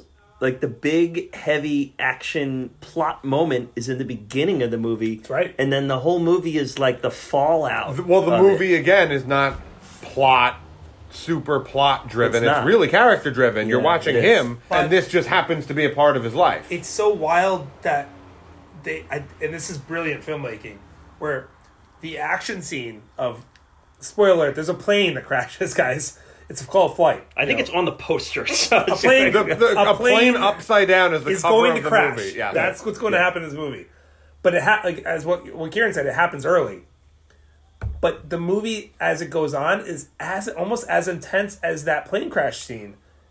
Even though there's no action going it's on there, very little. It's to me is a is an amazing portrayal of alcoholism because it it is a movie where you have someone who is essentially blackout drunk who does a who has a moment of heroism that the average professional the above average professional Human. would be incapable of doing Computer simulations could not replicate his his feat No, ten in the movie. Ten pilots try to do what he did. a hundred 10 times each or something in a simulator, Like and So- ten times they they killed everybody. on So board. he basically was able to do a superhuman act while blackout drunk, and the the plot point of the movie or the main focus of the movie is is okay, you were able to do this thing while blackout drunk, but let's examine your life as right. an alcoholic. And and although you can save the world drunk, can you save yourself? And that's what I love about the movie, and, and, and I think that's as much as we need to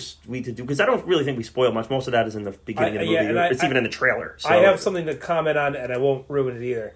I think it also speaks a lot to again. They do a great job of showing that the character is lying to himself as much as he is everybody else, and And that's what that's what Lost Weekend does really well. This movie does it well too. Yeah. Um, but it, it's it's also like yes, you did this amazing thing, but you also disrespected the public and and and the trust they had in you by doing by being in the state you were in. And- and, and- and does your heroic act negate that? And why were you in that situation in the first place? So I think the real power in that I didn't want to touch on a spoiler, but yeah, we don't. Yeah, we don't want to ruin it because it's a really great movie, and I, we, I, that's a good big suggestion for all. I think all of us would. that, suggest yeah, that movie. if, if yeah, if you like this one, if you like um, Flight, you'll love Lost Weekend, but and I vice just, versa. I just think it really shows the ability for an addict to lie to themselves. That they don't have a problem. They don't even see the. They don't see the problem. Like Yeah, and and I I want to say too is that the usual portrayal of alcoholism or substance abuse, whether it's Lost Weekend, whether it's Leaving Las Vegas, or if it's Requiem for a Dream, it's usually people on the low end of their lives trying to survive, trying to get by, flirting with rock bottom. It's rarely done with a superhero, which is kind of what you see with Flight. Even I- though he's a person, but he has this he has this above human ability his to skill. fly a plane. That's right. He. he I mean, he that did his an amazing alcoholism doesn't that- impair. And he alcoholism doesn't care, impair. and he doesn't Can I- care about it. Can I ask you guys? Okay, the three of us, we all we all enjoy beer. We all enjoy cocktails. Let me ask you a question. When you're do, when you're doing like, uh, for instance, for me, when I'm playing pool, I'm much better playing pool when I have a couple of drinks in me. When I'm so dead sober, I'm terrible. I can't I can't hit a ball. Oh, interesting. But when I have a couple beers, for some reason, bang, I'm in the pocket. Uh, and I'm wondering if you guys have experienced that. Well, th- I think that it's one one of the things they always talk about is darts is where I've heard it. Yeah. Is that there's like a there's like a, a Venn diagram of it where it's like the peak dart is like at three beers. So like you, you your darts ability rises till three beers and then it falls from there. So, like you stink sober and then you stink at you you stink at seven beers. So- and, and there's like the arc. so you're aware of this, and you've, you've have you experienced it yourself, or um in, in you know if we're talking about like, like beer games and stuff Well, like that. I No, no, there's, like- Kieran, we have a good example of this. Me and Kieran sat in a softball stands in the bleachers once during a softball playoff game, and we were just drinking Corona beers, and we each had two or three, and then they were like, "We need guys," and they called on us to play, and I ended up hitting your life. two bomb homers over a huge Yeah, fence yeah, in left yeah, I center field, and I got invited to every playoff game Wow. after that. And you sucked after I was normal, like my normal self. ne- as but at the as same time, I felt it. never helped me. A, a drop of it never helped me in softball. That's ne- the it only always held me time. That's Yeah. the only time I ever felt improved by having a few drinks before playing softball. yeah, bar games it shakes a little bit of confidence, but if I'm running around and I, I, I it works one in sip golf. of beer It works works on golf. me. It works Okay. on golf. Uh, golf is interesting one. Golf is an interesting one. Uh, I I can't say that it's hurt me. Okay, so I have But a, I so bad I have a reasoning for I have a reason for asking you this. It's because, you know, on some level, when you're in a traumatic experience like what happens in in this Mm-hmm. film, Flight, maybe having a couple of cocktails calmed him down in a way that he could he could make Function. the decisions he made right. without panicking. You Which know, is like- why the but at movie the same works because he didn't have a couple cocktails. He was Okay. He was two point something Yeah, above the yeah, level. yeah. Like they made Well, it they made sure to it make was- it. He was blackout drunk. Like Yeah. so. Like he drank so much the night before and woke But- up and poured vodka Every- into orange juice and drank it. every person in that cockpit was panicking, and he didn't. and he wasn't. Yeah. However, there's also if, if I- he was sober, do you? I wonder if he could have done what he did.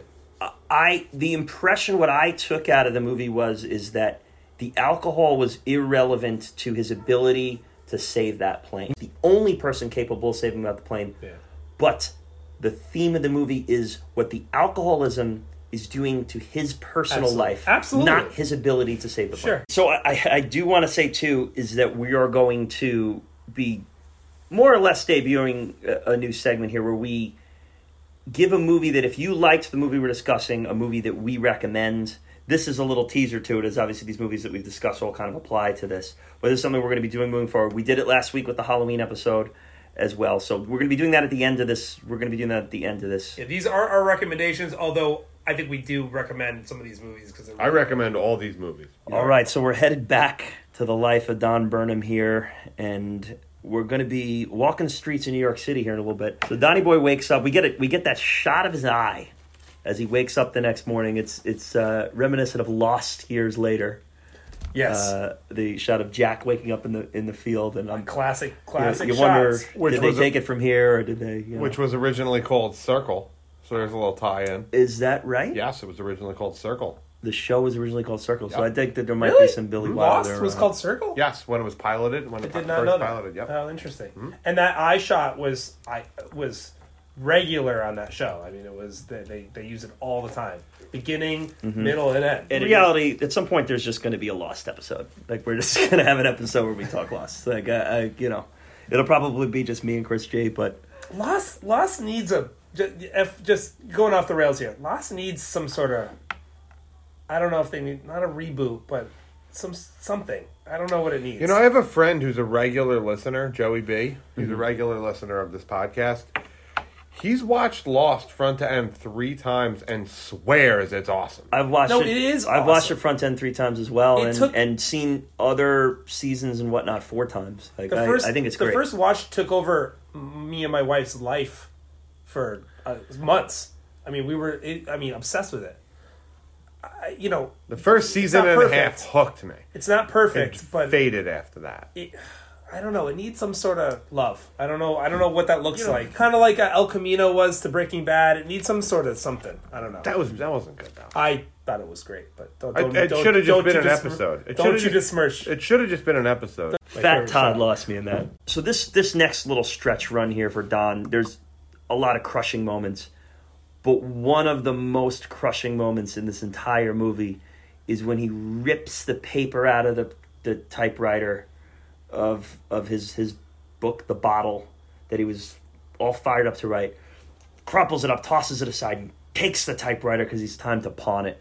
And it's just like, boy, it's just like the crushing of any internal dream and, and aspiration that he had. You know, a guy, he's got no job, he's so ashamed of himself, but he had this idea, and it's just him just ripping it out from the root. It's like his third time giving up this movie. Like Yeah, and it. But this is the official. Like this is my life now. You know, there's nothing Oh, left. and you you feel you feel the roots leaving the soil when Yeah. he pulls that It's- paper out of the it's, root. it's, Oh, it's, it's, it's doom. It's it's utter It's doom. he embraces the the, the the the end goal. Help, the hopelessness. Yeah. yeah.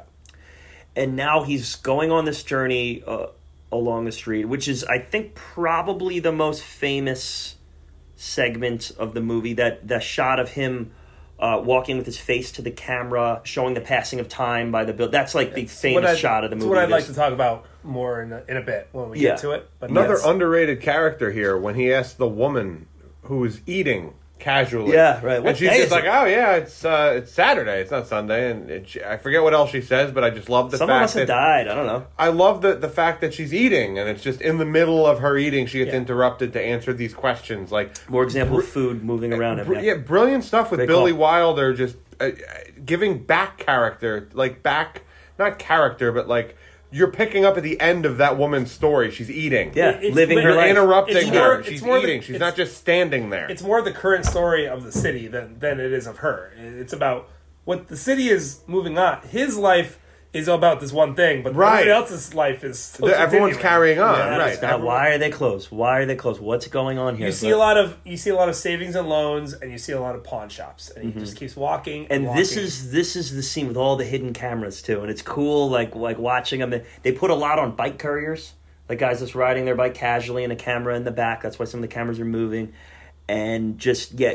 And I love authentic New York City here. There's people, actual people, going about their days. Like Right. a lot of these aren't even Yeah. cast members. They don't even know that they're filming a movie. It's just this Yeah. is what's going on, and you get that you get that New York City feel. and you just get the desperation at the the more he walks, the Mm-hmm. tired, he's The sweatier he's like, I, he I can't make it. I can't go any farther. I'm He's sweating, it seems like he's gonna die. it- like, yeah, and, Now, and, did and you every notice- place he goes is closed. Did Every you guys shop is closed. notice the shots of the three balls hanging? did. Did. you know what the deal was with that? No, I so don't it's know. just it's just simply that signifies a pawn shop.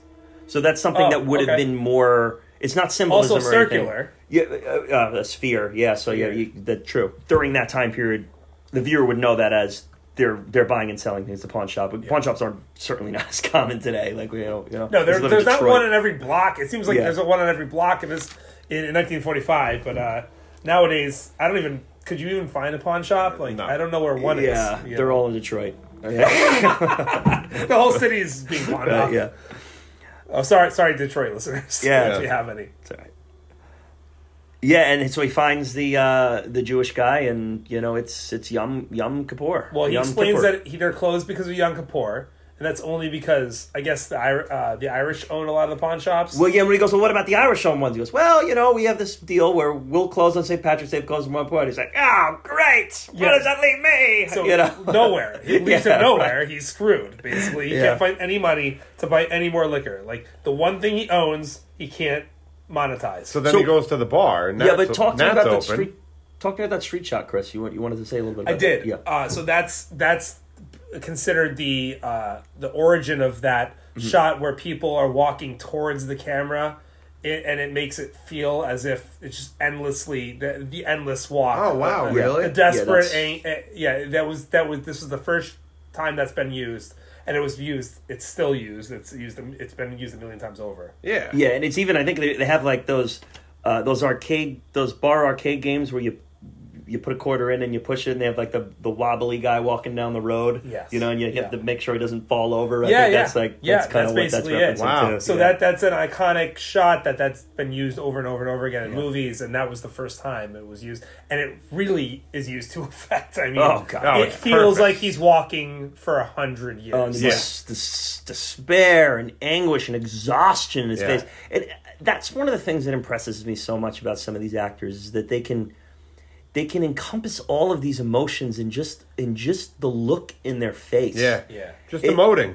It's amazing, not just in their ability to do it, but the ability in, in these guys to cast them and find the people that are able to do that. That's right. It's just and also you have to remember what they're looking at. These actors are looking at some jabroni. Uh, Three a, guys on a, on a walking ca- backwards with a camera. or or on a cart or some sort Yeah. of ridiculous contraption. It's like it's and nowadays I, sometimes I think I watch these superhero movies. I'm like, this guy's acting to absolutely nothing. There's Oh, God, nothing I there. It's well, it's green screen acting. But It's that's I mean, they're doing. dude, that's you got to look at that and be like, wow, that's impressive. So that's Like, why I don't know if you know, but with the Mandalorian, just to Oh, Grant, where's Grant? And Mandalorian. Grant talk. just perked up. uh, Favreau is Jon Favreau is the main guy behind that, and they're using revolutionary camera technology, where they have this big, like almost like a gravitron, but everything is the real background. oh wow. So you're not filming in CGI. You're filming where the actor has a real background to work with. It's not just green and screen. This big, it's it's it's a digital screen, but it's not green. They see what the camera sees. Yeah. So you could film it.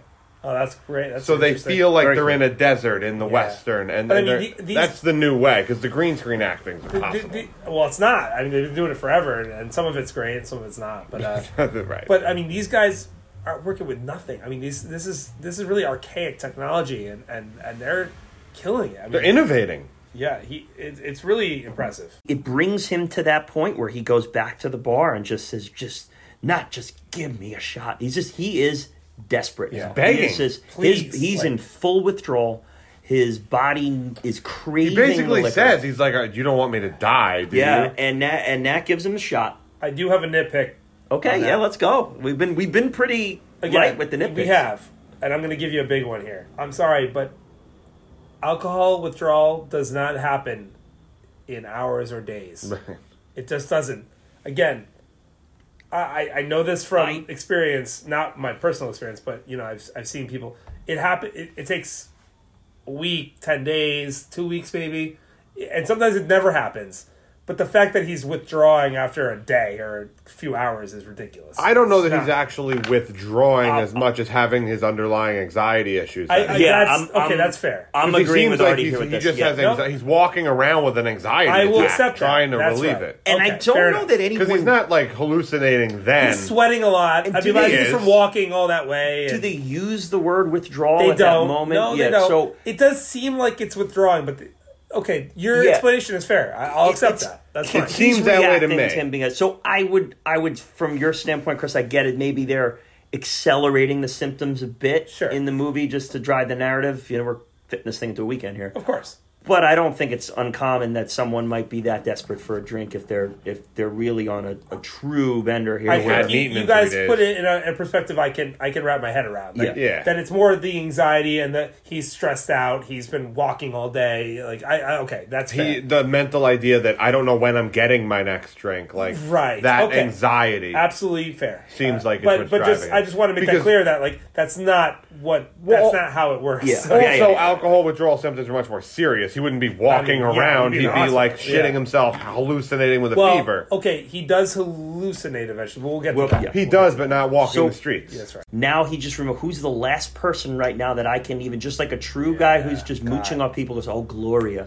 I can go to Gloria's house. See, was he looking for Gloria, or did he just Oh, stumble he upon the Oh, India yeah. sign and then he was like, I- "Oh shit, this is where I think should go." That was a moment of realization. Is because remember he was supposed to meet her. See, I for think he was dinner. just wandering. Yeah, but it was like a day before, wasn't it? he. I think he, ditched, got. he ditched her on the he date. knew he knew where he lived. He went up to her floor. I mean, whenever went up to the well, kids she climbed told up him. the stairs. She told him where he li- she lived. because they were supposed to go on a somehow date. that's the one thing she remember he remembers. Typical guy, right? The the the, the, the beautiful girl at the bar. That's you don't remember. You don't remember where you hit the liquor bottle, but you can remember where. But her he's also in a state of desperation, going through his mental rolodexes. Yeah. Who is the only person? Who is there anyone right now that can give me me. a dollar? Yeah, yeah, And he goes, "All right, well, there was that girl that liked me at the bar, and then heads up there. Yeah, She's again, not happy with him. She she he ditched her on the she date. got there. She got her hair done, and she got uh, dressed up and ditched the date. Yeah, that gets the money out of her. And Ten bucks. He he doesn't ask. He asks her for five or ten bucks. Which Does she actually give him the ten? Does it say She 10? gives him She a gives 10. him a She gives bill. him- Does it say 140 bucks. 140 gives him a ten Let's dollar just give him bill? 10, okay. Wow, one hundred forty. Artie, I I love you both, Artie, Kieran, but you're not getting one hundred forty bucks. In a moment me. of desperation, I might give you 20 bucks. If twenty there, is good. Twenty is about right. if Yeah. there We'll get you were where you got to go. if there were a hundred forty dollar bill and you had it in your wallet and I'm and I'm begging you, you no, know, no. no, I'm sorry. I'd ask if you had change. I'll give you a place. Of, All right, so the next moment here, and I'm gonna geek out about this because I love, I, I love this just throughout the movie. So he's now going down the stairs. and oh, yeah, this is a great scene. little girl running up the stairs. She passes him and he, he falls. Cool, cool camera work of doing the tip over. I mean, uh, for the time, the worst, the the worst acting of him in the movie, but we'll we'll. okay. No but. We're going to we, give him a break. Do we break. take do we It take a note? What's in the girl's hand as she's passing? Isn't it an instrument? It's a toy. Oh, I did not. Okay, Sounds like so you know what the toy is? Is when the kids run down the road with the stick in the giant circle. Oh, So she's wow. holding the giant circle. Oh, oh is that Oh. right? She passes him. Oh, you yeah. see, you have it more than one wall. That's interesting. Yeah, so Wow, very that's cool. Really And cool. as- Billy Wilder's the man. As she passes good. him, he falls down the stairs. The money he has in his hands irrelevant, or it doesn't, you know. And yeah, now he's going to wake up in the ward here. Now, a word on the ward here. This is New York's Bellevue Hospital. It is the oldest public hospital in the United States, and this was the first time that there was ever allowed any filming there. Right. and it was one of the last times that there was ever allowed filming there. well, he he went in there to do some method acting. Yeah, Artie loves his method acting. And he wanted to see what it was like in the ward, so they put him in the robes and they put him in the alcoholic ward. And again, this is before the filming of it. Yeah. and he escaped because he was so terrified. And he escaped, and cops caught him in the robe, and they he tried to explain that he's an actor doing preparation for a movie, and they did not believe him. They brought him back to the oh hospital, God, that's and then it took thirty more minutes for him to explain, you know, with all the appropriate authoritarian figures around, that he is just an actor fi- doing method acting. And then they were like, "Fine, you can go." But he went in there to research and became terrified of everyone having night Yeah. night horrors. Yeah, So I have I a- can't imagine. I have a quote here from his autobiography about the experience, and this is uh, this is him quoting on what it was like while he he spent his first night there. The place was a multitude of smells, but the dominant one was that of a cesspool, and there were sounds of moaning and quiet crying. One man talked incessantly, just gibberish, and two of the inmates were under restraint and strapped strapped to their beds and then as already said they brought in a, a, a new admittance, and then basically a little riot worked out. He panicked and was like, ah, I, I, I gotta get He out of here. he said he saw a door ajar and Yeah, ran like, out of it, and which is kind of the road and similar to caught. how his character escapes in the movie a little bit. You know, it's similar. Right. I wonder if there was deal. some truth from that. Uh, but yeah, so a, a little while. So now this in, inside the Bellevue Hospital, this is where this starts to get like shit starts to get pretty real here while you're watching this. You're like, this is like, this is I'm getting kind of uncomfortable now. This is getting dark. There's like people are moaning and mumbling, and I, I do. And again, based on him saying about his actual experience with it, it seems like they're depicting this pretty realistically.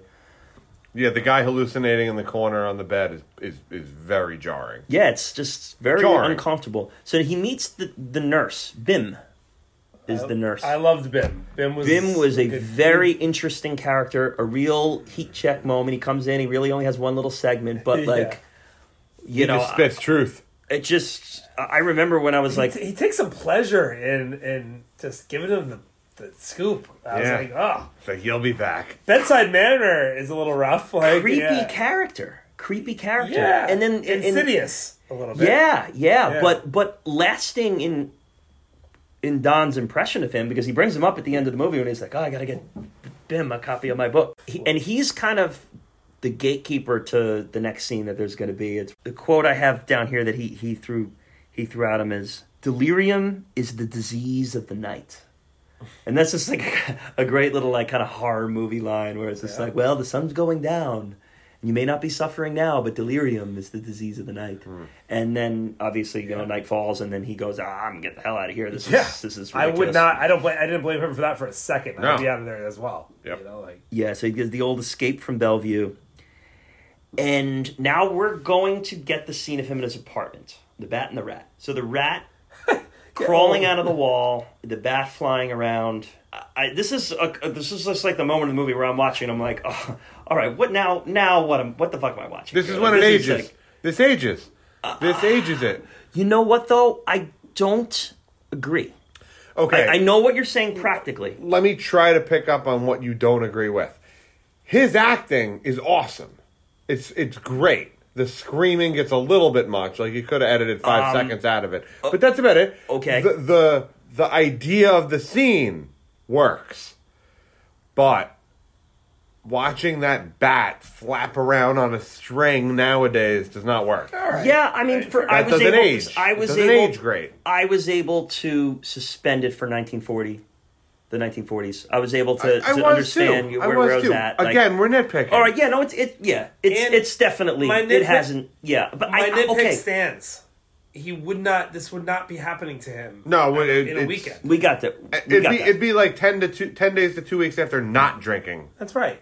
right. You know. not blackout drunk one night. That being said, we're when whenever you were wondering where he's going to reach rock bottom, rock bottom is when the rat comes out of a wall and then a bat flies in and, and starts eating it alive, oh, and blood Oh, starts seeping listen, down the wall. If That's, that's, like, happening, we got problems. Like, and and I, I gotta say this too, Artie. Like visual effects, practically that hasn't aged great, and what we. But I mean, how many times have we watched a movie in 2017 where it's all CGI'd out, and you get a CGI bat floating around and a CGI rat, and it's just like, dude, this is this sucks. Like, Uh, that's fine, and that's why I'm saying it was just visually it didn't stand the test of time, but I get what they're going for, like, Yeah. and it's powerful. I like think him seeing this awful yeah. imagery, especially for an audience back then, it's like hard. That's hard. Yeah, I was just waiting for the pangolin to come in with, Yeah, with the with rat bat. and, the, and the bat. So his screaming, Artie. You thought the screaming was was was too much? It got Was- to be a little howly. Like, You know, like, I mean, "Wah!" yeah, I, Like, thought- I thought right, it was that like chill. that like, was I- the acting style of the time. So I'll kind But of, he- again, I can suspend. It worked for me. the, but don't the know, it worked acting for me. style of the time didn't show through this movie. This movie Okay. had very like So can I put Ver- another? very- that's a very good point. concise, concise, That's a very good point. deliberate acting. And And, then in this scene, it's like terrible special effects and him howling like an animal. But you know what? It didn't take away from the overall movie because it it's that's all they could do at the time. Okay. And So- I will say too, though, if if we're going to be talking this whole time about how cutting edge and how this movies has stood the test of time, we can't ignore the little moments that maybe Okay, we haven't. enough. It worked for me, but go go. Okay, Kieran, I know you've seen this movie. I don't know if you have. I would assume you have. Uh, Trainspotting. There's a scene where he's the, the character uh, Ren is going through withdrawal, and he sees a baby climbing on the ceiling. I think I already shut it off by then. If you have, if I shut it off have when the previous baby died. episode. Yeah. Well, okay. Spoiler alert. It's already been spoiled in previous episodes. Okay. So there's a scene If you where listen to the the baby. podcast, you know that. I wasn't in it, so how, how would I know? Tie-in award. Um, so the baby is climbing towards him on the ceiling. It does not look like a real baby at all, and he's screaming his head off. It it's not that much different. Like, did you, does that take you out of it, or are you fully en- engrossed in the movie at that point? Um, you know, I don't know. Trainspotting's a little before CGI was great too. Yeah, '90s is. I like the practical '90s effects personally. Like I think It was a little before There's, a CGI moment. was It doesn't look great though. If you if you Right, so it probably watch would. Well, I'm, I'm not going to watch that. It's horrifying. Don't. I, I, I'm done with that movie. I don't I, care about love. it. I love that movie, but I'm not recommending it to anybody, especially if it's if they're of I'll- sensitive nature. I'll say too though, when it's not actually happening and it's the delusions of someone, bad special effects are kind of written in as acceptable. You know, because it's like, oh, okay, it doesn't not even really real look anyway. like it doesn't not even- really look like it, but yeah, it's not real. Well, it's so also it's not real. like whatever you it's see. It's not real for the character either. Yeah, if you think about so that. kind of whatever they see, they So see. whatever. Normally, I would be okay with that, but a bat on a string, like when they first show I the mean- bat in the window, it's literally like this, like a guy holding a string, Yeah. shaking it, and the bat's just like flapping. Okay, I mean, I guess Fair we got to be fair across Fair the board. That's we it. got to. We're, That's when it. we're talking about the about rest of uh, the movie's very ahead of its time, and then there's when we're this talking dated about scene. the top dogs, that's that's fine. It But you worked know for what? The me. mouse is real. the scene worked for me. The screaming worked for me just because it was kind of. This is now highlighted. We've always wondered wh- while you're watching this movie when's rock bottom happening. To me, this is it. Like this is it for him. Like, he's Yeah. like this is. I'm literally in the center of a horror scene. There's seeing a bat fake reality. eating a rat. There's blood on the walls, and like I, this, I'm out now. I'm Yeah, done. yeah. Like. And yeah, Helen comes in and just like calms him or whatever, and and then sleeps over. Then he goes off, pawns the Wait, he wakes. Wait, wait, wait. Let's not gloss over this. She calms him, puts him to bed, takes care of him. He wakes up. He steals her jacket and runs out the oh, door. know, what a dick. like Again, what not- a loser! not just her jacket, the jacket that is the only reason that they met. in the in the first, first place, place. it has it has no value to him now, other than And what we I- think I, is. I love too when she confronts him, and she's like, "Y- y- "You had to take the jacket." And he's like, "Oh, what? Oh, oh, because it's the the sentimental tie-ins. Is that what you're gonna call that?" She's like, "Yeah, but like I've already given up on the sentimentality of this. Like, uh, yes, or that's a little bit of salt in the wound, but like I gave up years ago with Yeah. this. Like now I'm just trying to make the." It, She's like, now it's cold and rainy, and I don't have a jacket. the moments where this movie hits the nail on the head and it's like oh, okay he's taking the jacket like even the, there's commentary within the actors kind of like yeah okay i get the sentimentality but now at this point i'm just like i'm just trying to i'm just trying to keep you alive here Yeah, right. like i'm just you know like it, I re- Billy Wilder's awesome, Yeah. man. He's awesome. He comes through in his in his screenplay. He comes through in his directorial. it really does There's- uh, you know, so tactics. much He's good, man. There's so much intellect and there's so much heart behind this script Yeah. and and It's not just and, a movie. and honesty and realism. Yeah. like, Yeah. Which I, I get. Very thoughtful time, movie. Very I just thoughtful. Don't, I just don't think in 1945 that it's. Uh, I feel like that's a rare commodity. we're talking about a movie that came out 75 What do you mean? years What's a rare ago commodity? Being that truthful and honest. Yeah. And like, oh yeah. and being And oh, yeah. showing that realism. I, the thing that helped him, I think, is is troops coming home from World War II and having PTSD. Yeah. I really and then prohibition Dealing ended what four years thing. earlier, Yeah, three years right, earlier. right, right. Like this is all alcohol is a very relevant topic. I, I think that when you're a visionary and you have a vision, you can make it work. And there's just, it's an industry where not everyone is able to do that. And this Right. is someone who is. We're, we're talking about a movie that was, was made 75 years ago. 75 years ago. That's what I'm saying. Like it's really well done and we for have that. so much insight into what addiction is and what uh, just like the therapeutic aspects of it, the with the family dynamics that go into it. Yeah, and- and this none of that was a known thing then. Like And Chris, among the guys, the guys who do this podcast with us, like you are like the guy who's like, I can't watch these old movies. I just can't do it. it's tough. and you know this is one that you're you know even though even though maybe you know it didn't fly through you in one sitting you know you have a lot to say about it I wasn't I I wasn't like mesmerized by every detail. Yeah, I was shocked by how much they got right. One of, one of the things that, that I love about this movie, that I love about a lot of movies that I wouldn't expect to be some of my favorite movies, like Slum, like Slumdog Millionaire. When I get the feels, like Rain Man, when I get the feels, like I feel every character, that's a whole separate skill than making a graphically beautiful movie or an epic or uh, you know just uh, something super dialogue driven. When I get the feels and that dominates the movie, that's just as much. It's Yeah. just as it's just as important. And that's why I love Rain Man. Like Yeah. that movie has not a lot going on, but it's I get the feels and I don't lose them.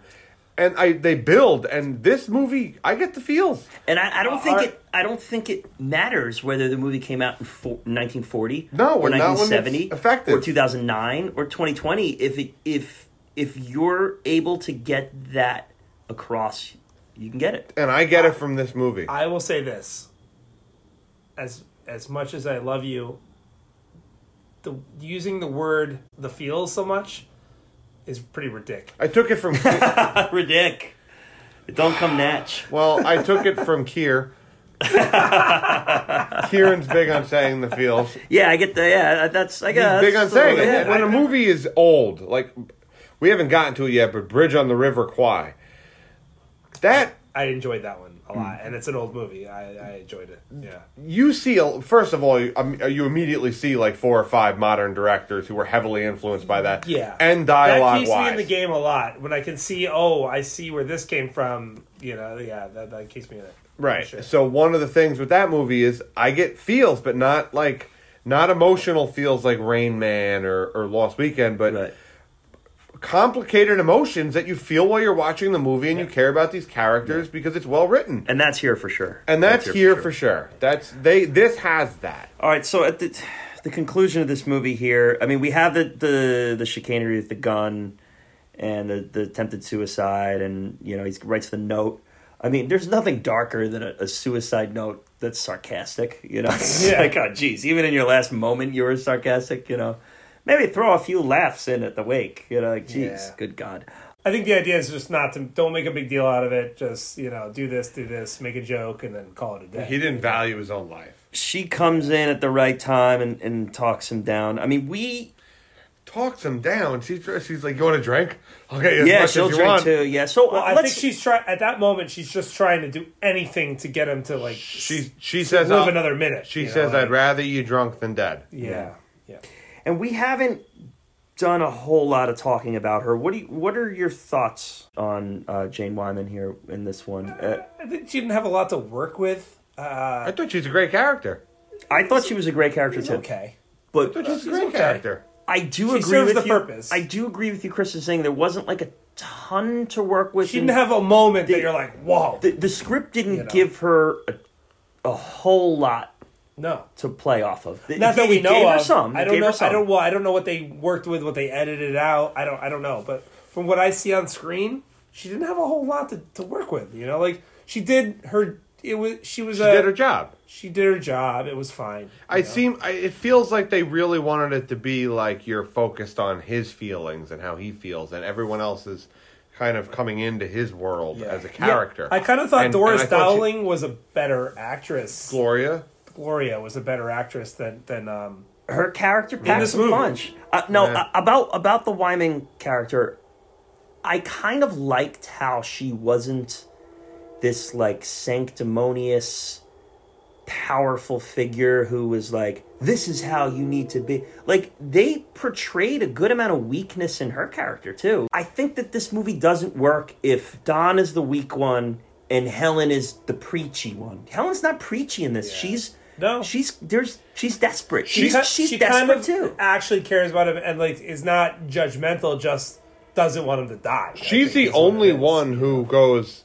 A doctor can tell you what's wrong with you. Like you're sick. This is we're dealing with a sickness. Like she has that mentality the whole Which- movie. Which, which is probably in 1945 not the common uh, uh, reaction from a family member or a loved one. Doctors have that view. That's it. That they, That's that's, it. an illness. They'd be like, Right. "Get your shit together." A handful of doctors have that view. A handful of doctors disagree with that view. Yeah, so that's a pretty revolutionary Yeah. uh, way she that this character's going about it. I- I feel like every character had purpose in this. Like the bartender was a moral compass. She Yeah. was I'm I'm dealing with This an alcoholic as a disease, But right? is in 1945. she even crazy. says she even says to the brother, she goes, "Would you leave him if he was had a heart Yeah. problem and he had an attack? I feel like that's Would you leave him? That's a way of ahead. Way ahead of the social time." the social consciousness, right? That's And I of- think that, of like, Billy love- Wilder's the man, dude. love also like it's often portrayed as this like this destination of strength and all that like it, also can be a weakness this movie highlights how it's a weakness in her now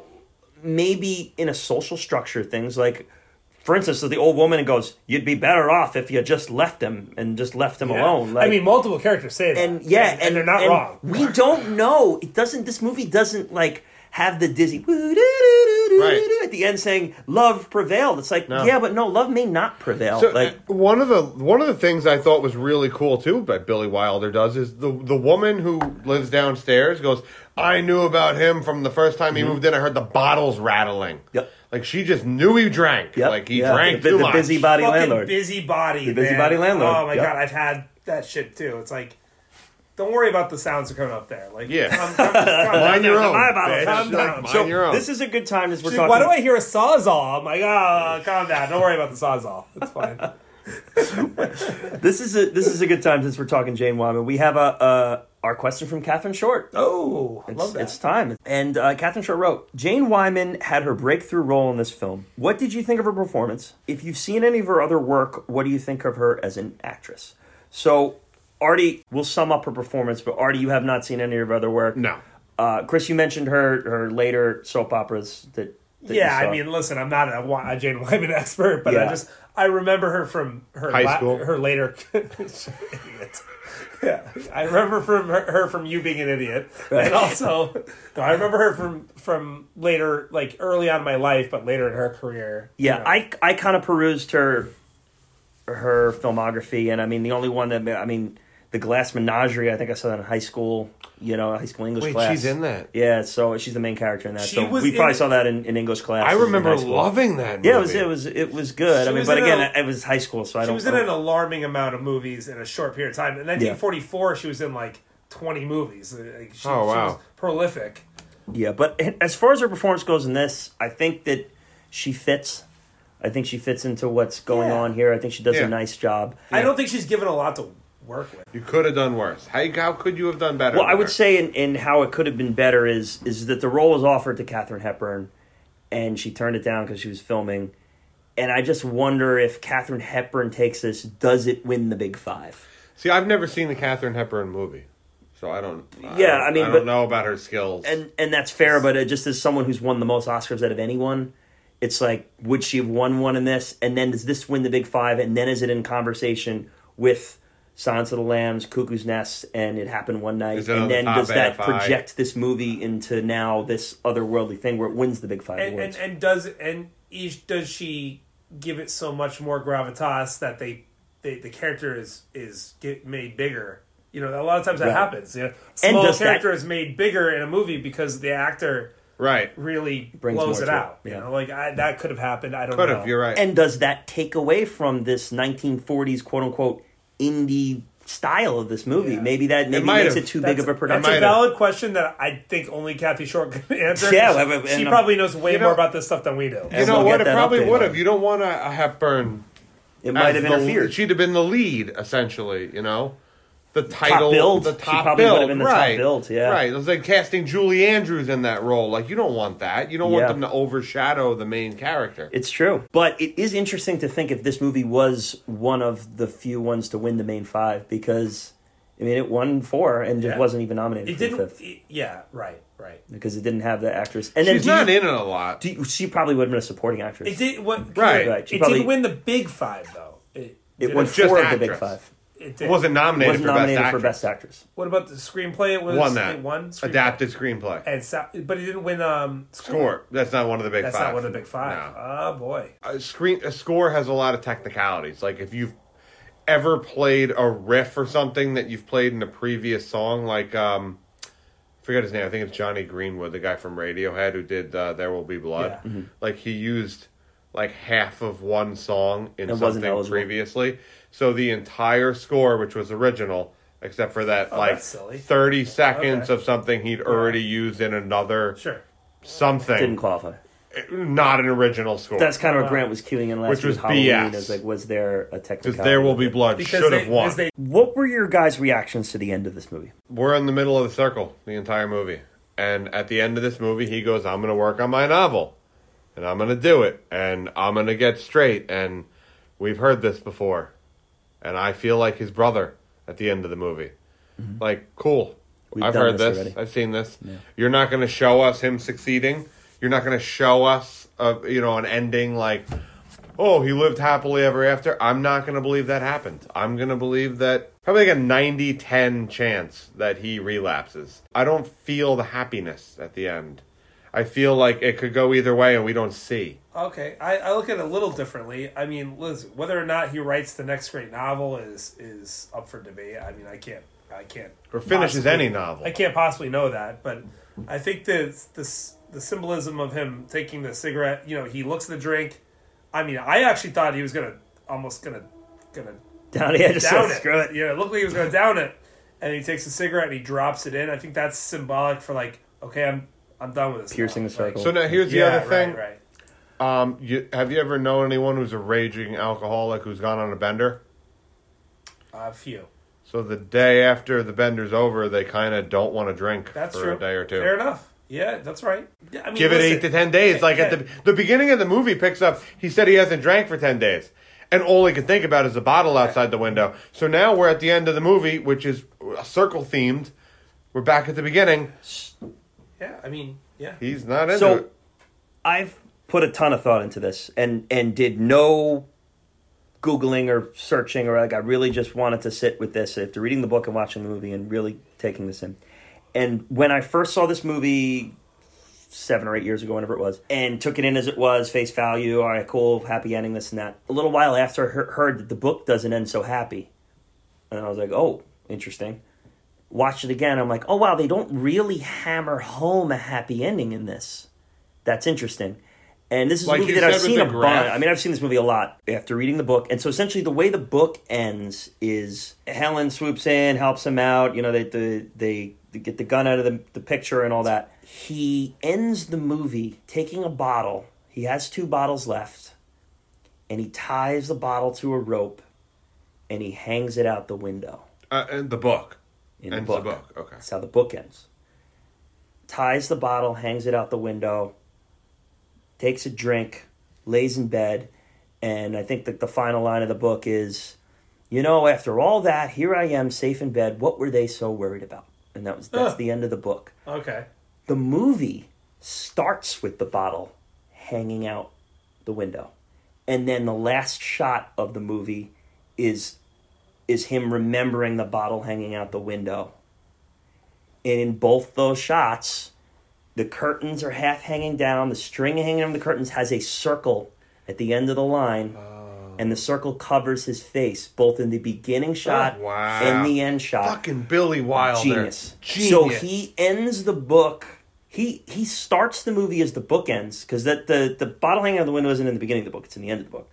Starts the movie how the book ends, and then shows that symbolism at the end of the book, and shows that the cycle never ends. Right. And there is a quote from Helen too, where you know he goes, "I can't write the book. I can't write the book," and she goes, "You couldn't write the beginning." Because you didn't know oh, the the end. ending, which plays off of his scene as saying that there is the circle has no beginning or ending. It's Right. the perfect geometric structure. This is a never-ending cycle, and that's the point. And and the final line of the movie is that I don't have it word for word, but it's how many people out there in the city are waiting for their next spinge, or how many. So it's it is Which is uh, an homage to Billy Wilder making this movie and putting it out there. yep. And how many? How many? Seventy-five troops- years later, How here many we are. Mm-hmm. troops home now with PTSD, dealing with it with alcohol, are watching this movie that need to hear your story? But because that's when see, this came out. I see something hopeful in that too. That like you're saying, it's it's circular, like it's a constant struggle. But that doesn't mean they're falling for the, that they're falling into the struggle. It just Correct. means that they're constantly dealing with it. It's Yeah. never going to end. And- and I think- Uh, and, and I know people that are in recovery that are all they will say they're always an alcoholic. The point That's, is, it's those, not a- that is the thing. Is that is is that, and again, I don't have any personal experience with AA or, or really don't know anyone personally. who's- is it- But the I think the, what the what you know from it is is that when you accept that you are always an addict and that you never stop being an addict, Yeah. you're part of the circle. That's, right. when you can conquer. No one ever Yeah. says they're recovered. They're always No. recovering. Yeah, they're always That's in right. recovery. Always It'd in 40 recovery. years. It never they're ends. in Yeah, recovery. there's still an alcohol. My my my. Uh, so uh, uh, divulge a little bit. My grandfather was a, a severe alcoholic early on. I didn't know him as that. I knew him as a, a nice old man, but at some point he was a drinker. And when he stopped, he uh, he always said till the day he died, like you know, I'm an I am an alcoholic, even though he hadn't Yeah. had a drink in 30 years. Right. You know, like he was still an alcoholic. Right. And I think that's the that's the point is that it never ends for them for Right. people that suffer from that. you know? I just got the vibe at the end of this movie that it was an unhappy ending they're not telling. Yeah, and and it maybe in could be. 1940 there was a hand eye where they couldn't, you know, you couldn't necessarily Don't end the movie bad. with it. But he did a nice sleight of hand Yeah. in, in, in picking the message. And, I, and I've always said I like clues- movies that end with without happy endings. I've always listen, said that on this podcast. I think like this, I love that. I think this ending. There's clues for it. I think this ending is something that it's what you want it to be, and Mm-hmm. for me, I wanted it to be uh, an uplifting ending, and it It's a- was. it's a And Nolan maybe For you, it was. It felt differently. Yeah, It's a Nolan ending. and I also don't like movies that purposely end bad. I think I like the I like the movies endings. that don't necessarily end happy, don't necessarily end upset, but you can pick that you can pick that direction wherever you, Sometimes you an interpret it. ambiguous ending is is the best ending. you, you interpret it. Choose your own adventure. you recently saw Jeepers Creepers. I did. Um, just to touch on this, the ending, quote unquote, not a happy ending, but the bad guy has a character arc that kind of works with the bad ending to make it a acceptable ending, not like this morbid. I feel terrible. I'm never going to watch this movie Yeah, again no, it, ending. no, it was a smart. Yeah, it was. It was a very Hitchcockian ending. for sure. Hitchcockian Yeah, is a yeah. good way to put it, and that's I, this movie had a little It's- Hitchcockiness. and it's it's, it's rivaling Hitchcock at the Best Picture awards, which we'll get to. But okay, so we're at the time of the awards now. Here we are, the BPC Awards. We do this at the end of every episode. But before we get there, we're adding our new segment where you just listen to us talk about the Lost Weekends ad nauseum here. And I personally feel is one of our best conversations we've had of any movie we've covered so far. I really enjoyed it. We're going to each pick a movie that we would recommend if we think that you liked The Lost Weekend, you appreciate The Lost Weekend. This is a movie that we would steer you in the direction of next. Uh, Artie, you're going to go first because you're going to pick a movie that we've kind of already discussed a little bit here. Yeah, you should see Flight. If you like this movie, you should see Flight, and if you like Flight, you should see this movie. Um, I think that goes for all three of us. I mean, that's a, that's a terrific movie yeah, and Yeah. for, for this. for like, this listen, we know it's 2020, and we're watching a 1945 movie. This movie really doesn't feel like a 1945 movie in many aspects. You, it, if you like eh, Flight or Leaving Las Vegas or any of those movies, you'll like this movie. Yeah, and I think that there's just it just needs to be said is that there's something very intellectually impactful about the idea that something like addiction in 1945 carried out to 2020 and it being almost like to a, to a T exactly the same is just that's it's it's fascinating. Yeah. It's a fascinating thing that shows someone how things just don't necessarily don't change. You know? Billy Wilder had amazing foresight. Yeah. Amazing foresight in directorial skill and That's true, but also I think just the nature of of addiction doesn't change. No, it's a disease. We talked a lot about but- Flight already, but it's it's highly recommended. A great It's choice. movie, A great choice. I You love like it this one. so, so much. uh, Chris, you were excited about yours from the start here. I so, am. yeah. I am. And this one, so I had a list. this is kind of weird. I had a list. Yeah, I knew. I know. I knew what this movie was about. So I had a list already of thing of movies that I love that are about that that thing. And I didn't use any of them. I did not use one of the ones that I had on my list. Flight was on my list. When a Man Loves a Woman, Leaving Las Vegas were all on my list. One that wasn't on my list until I watched the movie, and that's going to be my recommendation is Scent of a Woman um, it's an I found myself thinking about that movie constantly throughout this movie. Interesting. Has a lot of parallels. If you, I mean, a lot of people have seen that that movie, but if you haven't seen it, the long story short is that it's it's a movie about a uh, ex-military ends up being blind, becomes an alcoholic, and is his family hires this college kid to to kind of take care of him while they're away and they end up going on this kind of New York City adventure. But it's very similar. Uh, the guy in the movie Al Pacino's character. He's blind. He's an alcoholic. He Chris, take- O- Chris O'Donnell's the college. Chris the college. O'Donnell is the college student, and they they go on this New York City adventure. It's basically Al Pacino's le- things he he wants to do before he ends himself. he drinks a lot, and he has a plan on on ending it all. It's very similar. Has a lot of parallels, and somebody that cares about him ends up kind of convincing him, you know, maybe that there's reason to live. I've know? seen Scent of a Woman. I love it. It's a it's a fucking And it's masterpiece. oddly, it's oddly similar to this movie. It's and it's oddly similar to Rain Man. It just feels like you get feels like you, the characters and the story and their It- it- it's, their situation is what you respond to more so than like it's not visually anything crazy stimulating. There's not crazy characters in it or anything. It's just a basic human story, but you feel it. it's you about really a, it's feel about it. a, a, a person that has given up and has decided this is the way I want to go, and somebody cares enough about him to to, to maybe convince him otherwise. Yeah, and in in many ways, the uh, inverse storyline of the Leaving Las Vegas, where it's like Absolutely. someone who just agrees to accept that person for what they are and let them die, versus someone who convinces Right. them to live. Chris O'Donnell's the anti Elizabeth Shue. basic basically, yeah. Basically, I mean, you. fundamentally. I mean, Artie, you might want to watch that movie before you make that. That I don't call. know the end Elizabeth of- I Shue don't is know a the end. complicated. That's a complicated relationship. So I'd like Yeah. to see that movie now. It's- that it's really- Yeah, but I would- Now I'd we're- But uh, recommend Scent of a Woman, I think if you like this movie, I think I, I, Cool. I And couldn't, that's I a, couldn't uh, stop thinking about this that uh, Scent of a Woman when I watched. Wow, this that's that's Interesting. Uh, that's a Brendan B favorite. He loves. Son of I a mean, Woman. That's one of my someone taking care of another, you know. yeah.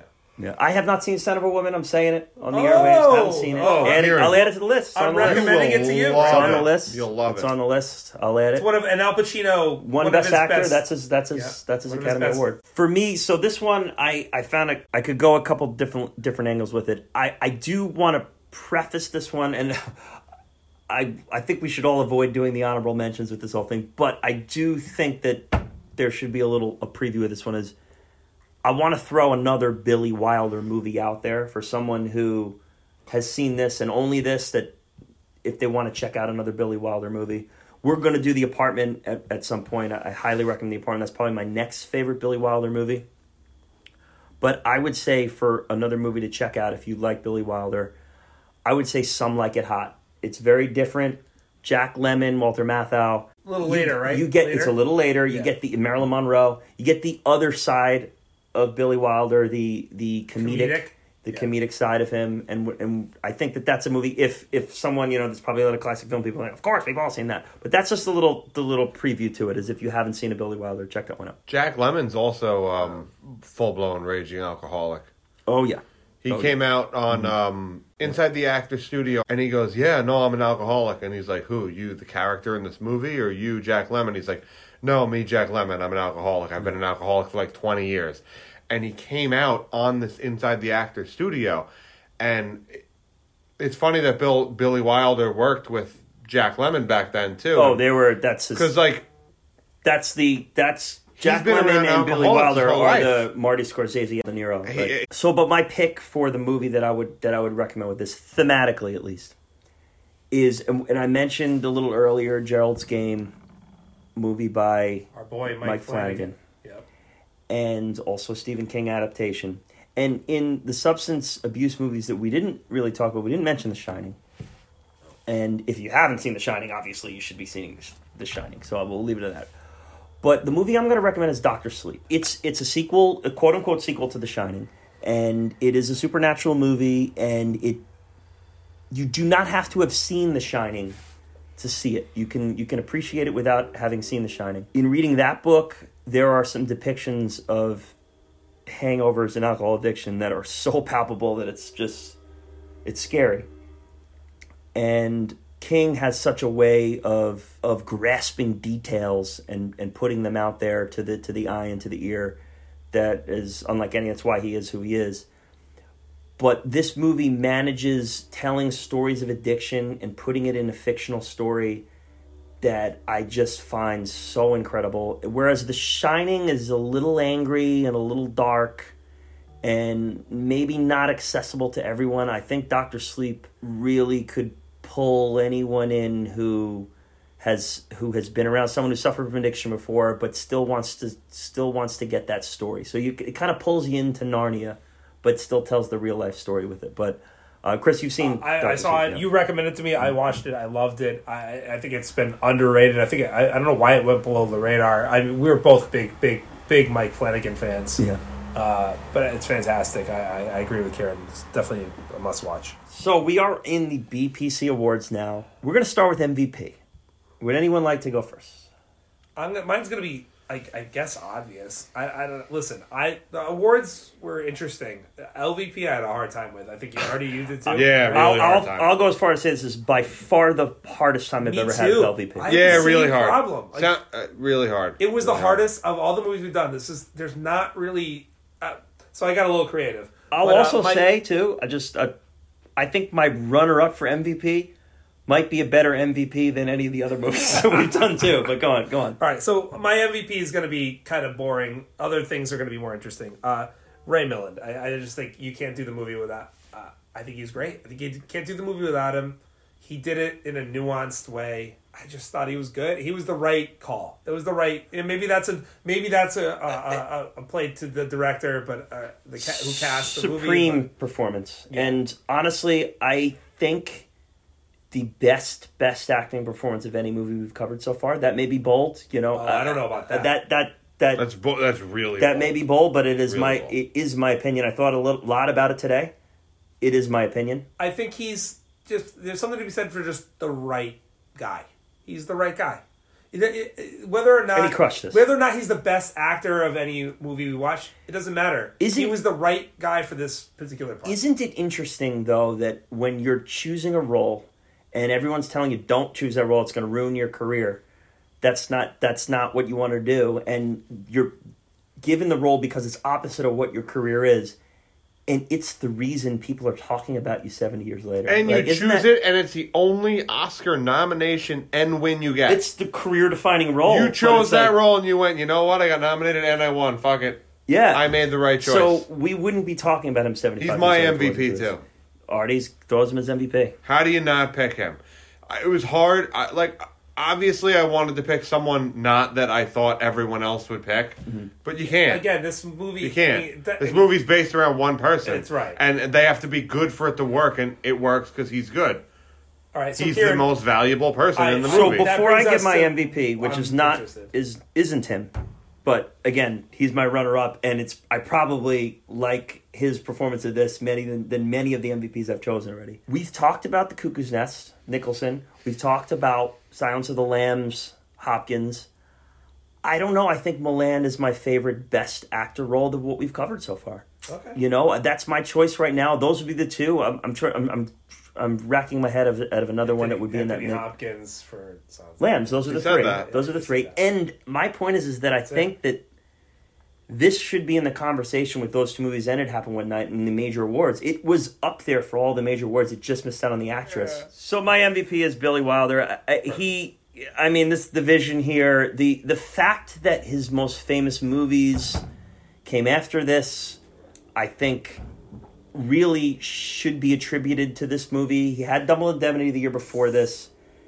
This was his breakthrough. He was able to do Sunset Boulevard later and The Apartment later, but uh, in all honesty, I think that this movie is so overlooked in the grand scheme of movie making. And we just talked about it throughout this whole thing. The the the subtle moments of symbolism. I mean, there were there were little circle shots that I didn't even bring up. There's a, a time where he's you know, where he's passed out and in the window the lampshade is turned upside down, pointed at him, showing a big circle in the window. Oh, there's wow. so many little symbols of it. Of just Even that the liquor bottle is in a circular light structure at the top of the ceiling. Yep, yep. There's just there are circles throughout this whole movie. He tells and he tells you it right away, and it's not over the top.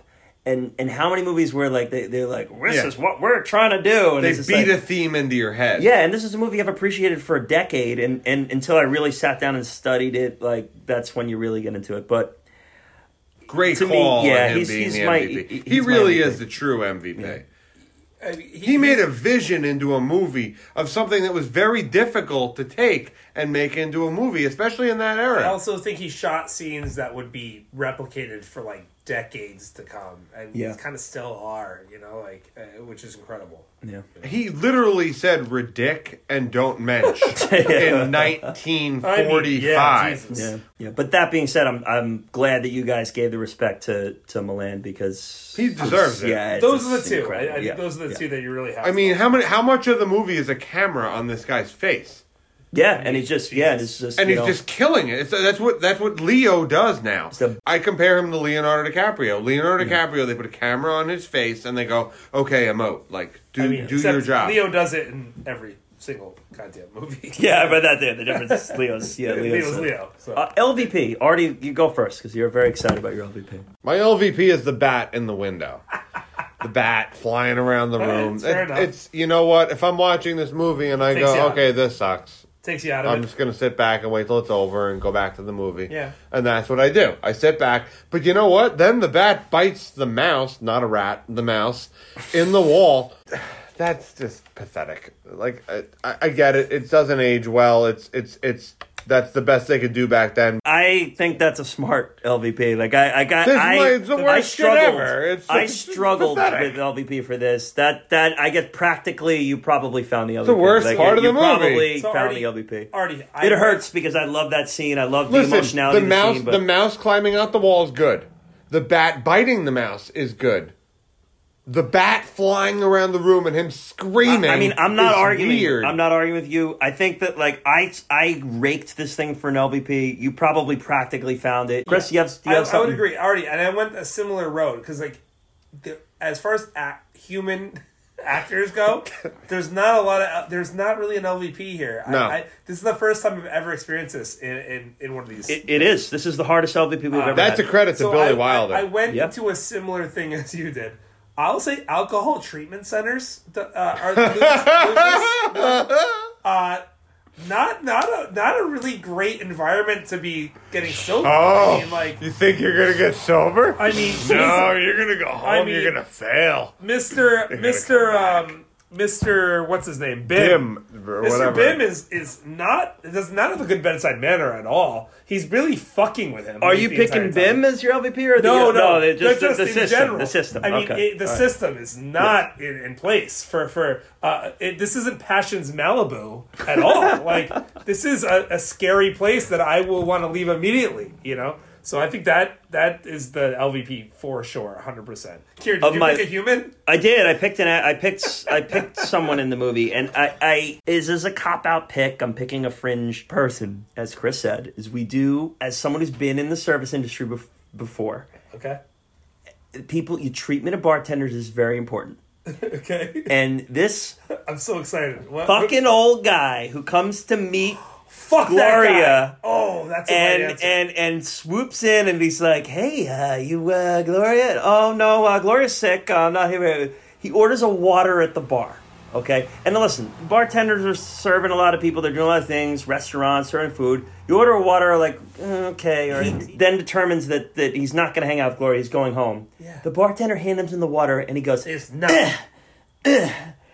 Dude, if you're gonna order a water Drink at the a bar, fucking water. you drink the. At least fucking uh, placate me. Or placate throw, me. Throw him a 25 Throw him a dollar, Just- something. You, made me is. Back in the pour day, the a dime or whatever. or You made me pour the water, and you're gonna go meh. And- meh. okay, so Kieran, that's a fucking great one. Yeah, That's major my LVP. problem. I have a Uh, that guy- major and- problem and with that guy. He pissed me off. It was a all right. So it was a 1940s Tinder situation. So in 19, in 1940s Tinder, Okay. your family sets you up with these people out of town, and he was coming. I she see. was going to show him the town. I see. And Uh, he came in, and she saw that he was about a, a couple decades older yeah. than He she looks thought like, he was going He to be. He looks like Nosferatu almost. like, it's ridiculous. It's like the he's like the, judge Monopoly from Caddy. guy. Is the judge from Caddyshack.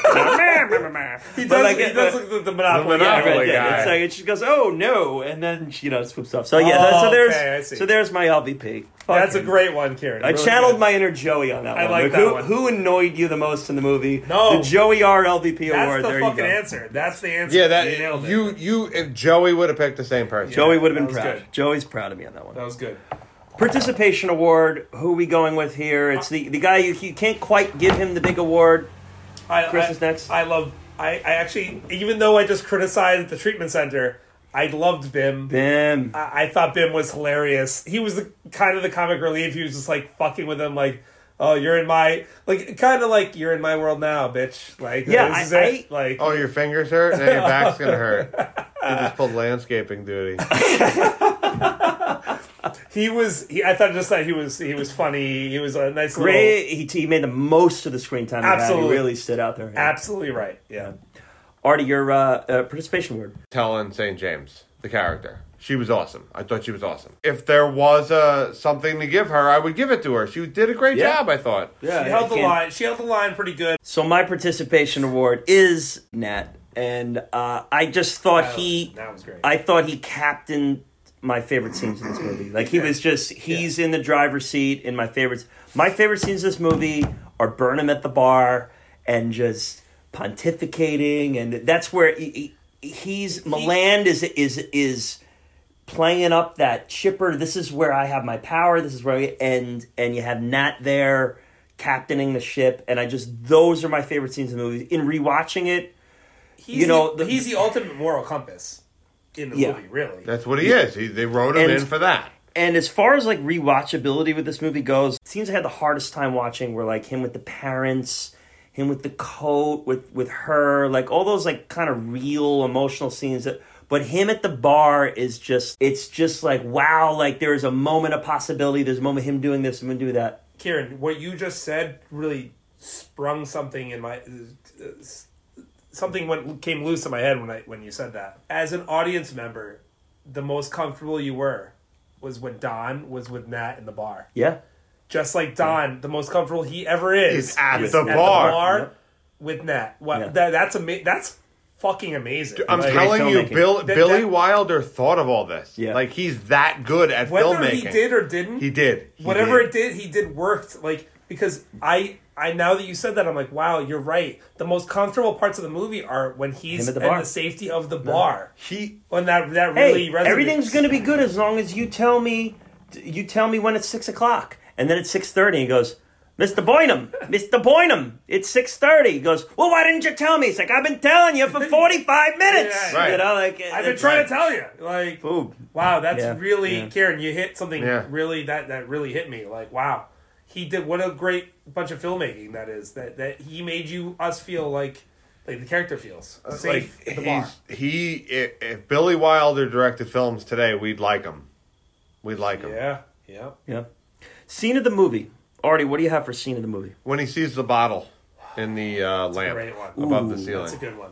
Ooh, That's the best scene in the movie. God, good choice. Yeah, that's a good one. That's a good choice. Great. I think as that's- far as like camera shots go, it's all it's Well, hard to uh, beat you know that. I'm all about that. hard to beat that. I'm cinematographically Great choice. inclined. I'm gonna try to beat it. That's my that's my word I made up. Yeah. That's- I'm, I'm going gonna- with. choice. I'm gonna try to beat it right now, and we Uh-huh. both went the same route as far as the the, the camera and the. We already talked about it hmm. earlier, where he's walking down the street looking for pawn shops, and he's walking towards the camera, and it just show shows you he's tired.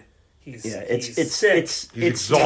time. he's exhausted. It's time passing in reality and time not moving in his face. Like he Yeah. like he's stuck in a moment and time is going And- by. Yeah, I and it realize made this is like it- five minutes it of the made film. me feel Like, like, it was an good eternity. It, made me Right. feel like it was forever. Dude, Uh, yeah. And and I looked at it. It's it's it's a, a minute scene. and I that's the most lasting shot. Kieran's right, man. Billy Wilder's the MVP So of so this that, fucking that movie. again, like I said, I have to say this again that he in, that, that this guy invented the character walking toward the camera Right. Yeah. in a daze as time passes. Yeah. right. That's the that's literally what they call And the that's- shot. yeah. right. that's and he the most invented it, lasting- and they use it again. So I mean, just that's my favorite scene, just because it made me feel like it was an eternity. Another great answer. I mean, mine Awesome. mine is is his introduction of the bar with Nat. uh, The circles on the bar just building up. That- that's my building up, close second, Building Kieran. up, and it's just to me that's the theme of the movie Yeah. right there. And and, Yeah. and and and Billy Wilder shows it you immediately. He he shows you his cards immediately. And he still That- wins. that- he still wins. that- he still right, beats you in poker. right. Like, it- it- And I'm Right. gonna. he I'm tells sorry, you what he has, and he still I'm gonna you. swear right now. That's a fucking great film shot. Like, Yeah. uh, like uh, It's amazing. It, it's it all the really time. Is. It'll never leave your brain. Y- It'll if- never if- leave if- your if brain. Martin Scorsese or Tarantino used that Nope. today, It- Yeah. you would be like, "Yeah, that's Mm-hmm. an awesome scene." Like he's counting the time with the rings on the table. I mean, that's that's that Yeah. could play in 2020, no problem. It, it's that's the thing. When he sent me this movie like 10, 12 yeah, years ago, nine years ago, whatever it is. Yeah. Yeah, he's like, watch this movie. I watched it and I went, this feels like it came out recently. Yeah. like the acting, the script, the dialogue, the, It's- the it's- cinematography. That, that sorry, sorry, Kieran. Except That scene of, of the rings building up is akin to Tarantino doing uh, in Hateful Eight, where the snow is like over the course of the movie, the snow is like building up on things outside. Yes. and you see the passing of time based on that. It, it they're still using that trick. Yeah. What a great trick! Okay, so next we have the time machine recast. So you can take any actor at any point in their career, you insert them in this movie, you put them in the time machine, you insert them into this movie. They could have been around in 45 and realistically casted. They could have be a, a, a breakout guy in 2020 that you want to throw back into the 40s. Artie, you're really super excited. You want to go first here. yeah, you, you know the Kochak guy? The coach. We have regulations. There Okay, must be okay, regulations. okay, okay. I replaced him with the guy from Vegas Vacation who goes, changing 500!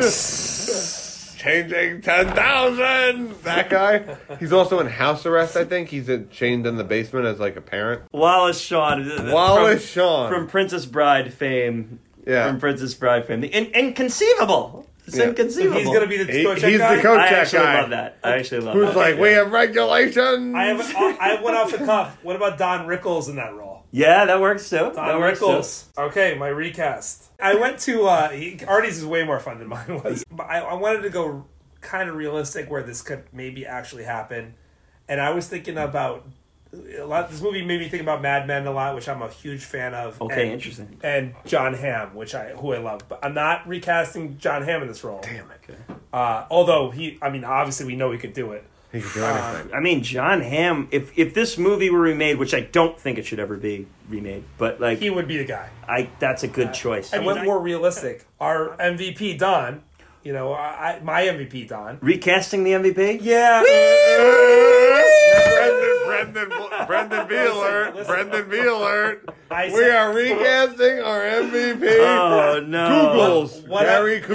BBC violation. Okay, listen. Please er, step away from the er, vehicle. Er, listen to my logic here. okay. I, I think it's perfectly cast, so I, I really wouldn't recast anybody. But if you're going to ask me for something, I'm going to give you something. So Okay.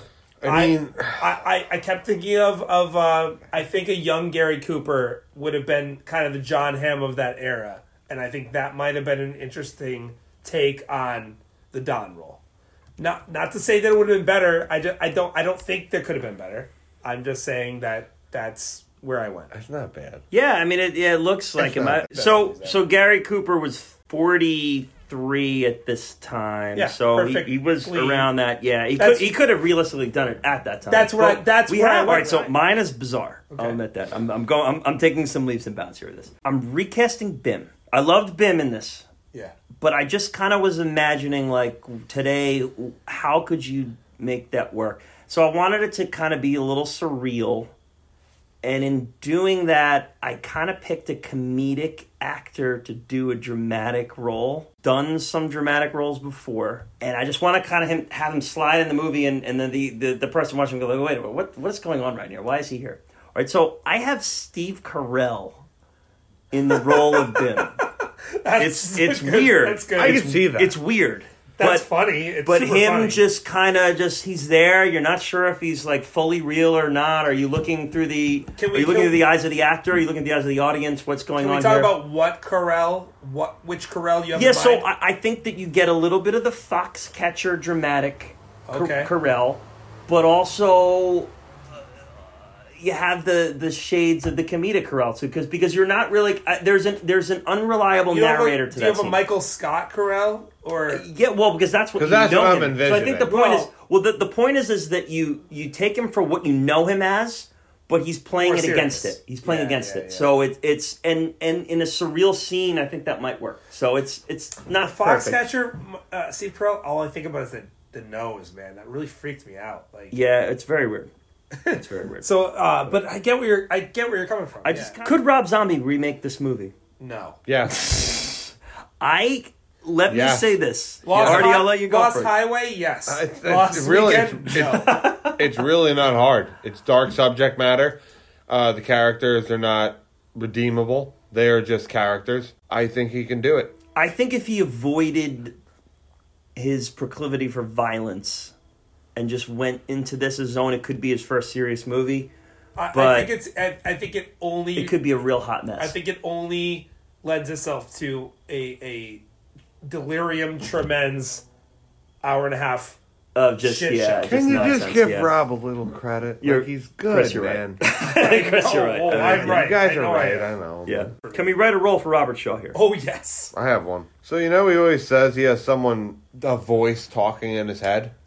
Well, he would have an imaginary friend that you could see, and it'd Right, be Joshua. You mean is he, is he, the the, whole movie. is he the devil? The devil on the shoulder? Yep. Uh, So George you have, him- you have the Robert devil Shaw on the shoulder. Imaginary friend. Yep. That's good. Yep. I kind of went the same way in a weird way, dude. Okay, I kind of did in a weird way. Okay. Uh, I think he would be a great barfly, a guy sitting next to him at the bar. Yeah.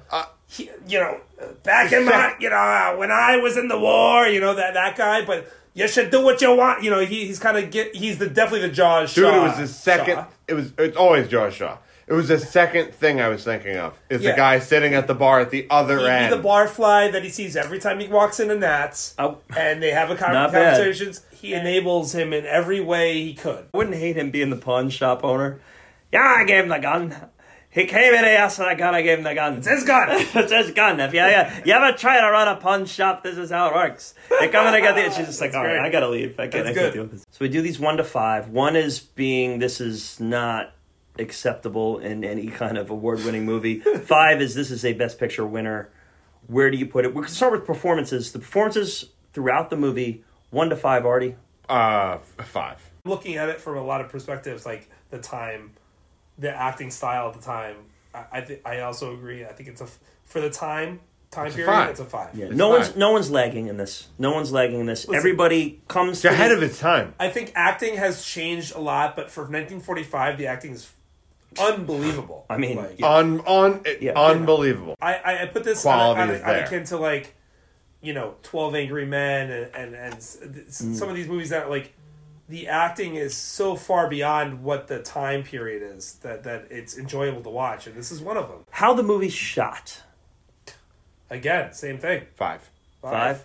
I, I give it a five. I'm a five too, so I'm five five five across the board Yeah. here so far. And finally, the story and how it's told, how it's delivered. Five. All right, I'm not going to go that high. Wow. It is. It keep- is. keeping us It out of our perfect It is. score. I am. I, I I think that you know You have issues with the withdrawal segment of it.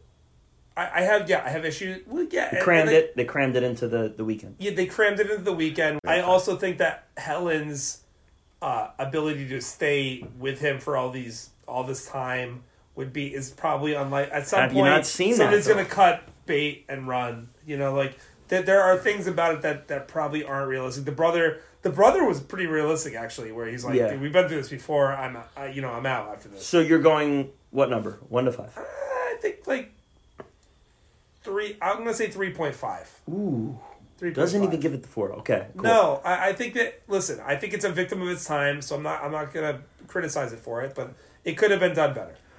I'm giving it a five. The adaptation of the source material into what it was is beyond supreme to me. In a, in a, in a one to ninety two scheme, where do you think this might end up, Artie? If you saw all them all, if you saw all the pictures, Uh, probably um, in the forties.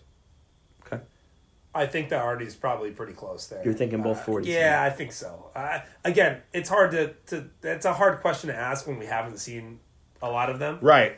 But so I may right- see a bunch of them bumping I- up to twenty. I, I I can't also see a may lot see a of bunch of them bumping down to sixty. Yeah. I can't see a lot of these older movies holding up like this one did.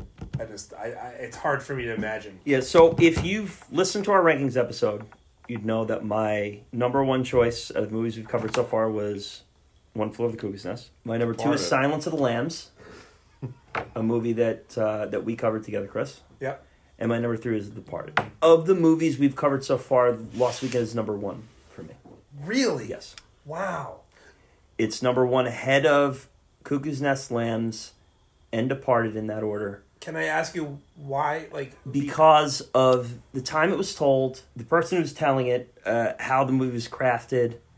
I think that if you made Silence of the Lambs in 1940, and again, this I'm gonna preface this with saying this isn't necessarily fair, but if you made the movie Silence of the Lambs in 1940, if you made Cuckoo's Nest in 1940, and you made The Departed in 1940, I don't think any of those movies would touch this movie.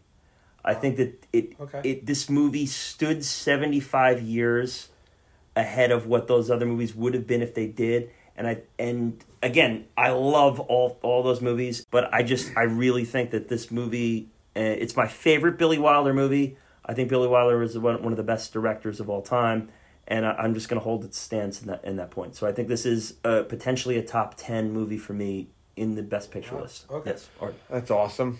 I love your bold stance. Thank you. um, My one thing I have a comment on is I think if the movie The Departed, as it is right now, came out in like 1945, people would be like, wow, this is an amazing movie. I This- don't I don't terribly disagree with that. I don't terribly Like, disagree this is a re. Like, especially the ending. Like, people would be like, wow, this just happened. and So, Kieran, I have a question for you. Uh, I think in any of these things where uh, you know we're ranking movies, a lot of it is a, an emotional attachment to them. I, I- think that just that's part of movie watching, right? We we have a visceral reaction, we have a uh, emotional reaction. To. Subjective. So, like, what do you think it is about this movie that that really like emotionally got you? Something something about it connected with you, and I'm just wondering Um, what it is.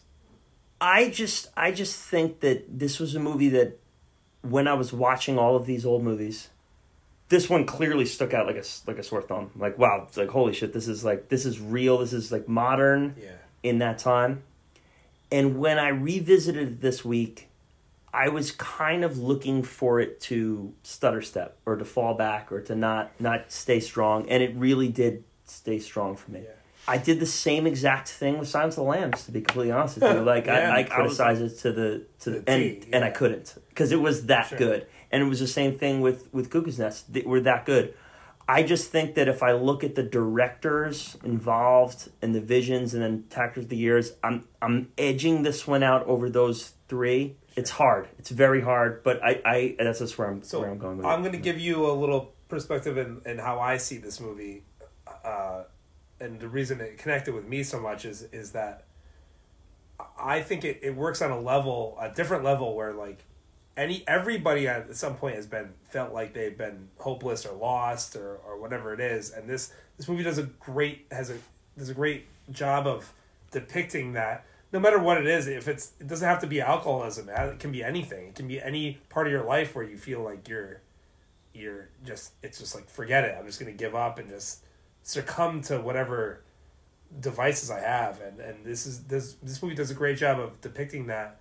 And I think that that makes it a great movie. Uh, you Yeah. really can put yourself in in his shoes, whether or not it's alcoholism. It doesn't matter. It Well, be that's a good point too, because we've really just we've really just looked into some of the scope of substance abuse. Like, could be anything. yeah, really, yeah. The, the, know? Now you're taking it another gap. This is like really where where else in your life might you be marginalized or held back? That's really That's right. cool too. Yeah. I have a question. Before this episode started and before this and where we are now, do you like the movie more? Of course, I, I always that I love that that. is always the case. That's a great question, actually. I love that. That's a great question. Uh, that's always the case when we do these movies. Uh, I I always like them better than I started. Even if it's a movie I hated, or yeah, I've never hated. it. I don't. I think it's hard to hate a Best Picture winner. I don't think there's a hate, but there's movies that I dislike. Go on Twitter. Or, or- well, yeah. People hate Green Book. Yeah, okay, fair enough. But there's movies that I there's movies I didn't enjoy, and then when I get together with you guys and you give your perspective, I have a, I it, it puts me in a different place completely. Yeah, so that's definitely true. Definitely true. I like this movie more now than it did. Yeah, when we that's and great, great. And question you've only singling seen out. it once, right? I have. Yeah, I give it a second watch. Oh, absolutely. Like I- it's it's and worth the hour. too. It's only an hour and Sure. forty minutes. You know, it's totally or, worth or it. even if I'm not in on the cast and I hear one of you guys do another a, di- a different movie, I watch that movie because I'm like, I, I need to know what these guys saw. Okay, so before we bring her home, we always go through the other nominees. This is not a who should have won podcast, but we do talk about the other nominees indeed. And uh, I'm going to go through them. Uh, I know that Chris and Artie have studied all of the other nominees Oh, very yes. closely. Absolutely in detail. Yeah, they have not seen them. But I one thing that I'm trying to do now as as we go, I'm going to try to watch one other movie in the lineup Okay. that uh, every every week. So so next week we're gonna is Birdman, 2014. I will watch one of those movies that I haven't seen. I don't know which one yet. I haven't even looked at it yet. But uh, I did for this week too. So we'll we'll get to that. But we're gonna go first. It's we're gonna start with Alfred Hitchcock. Spellbound. Alfred Hitchcock Spellbound. A psychiatrist protects the identity of an amnesia patient accused of murder while attempting to recover his memory. Sounds awesome. Sounds like Memento.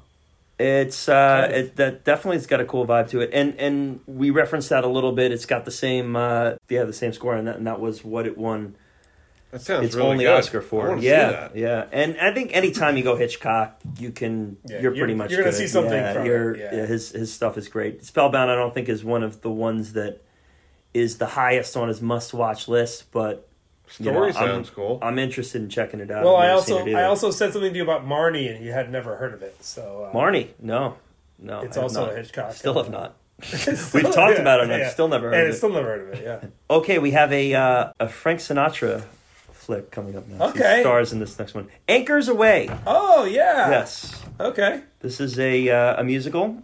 I think I've seen that one when I was a kid.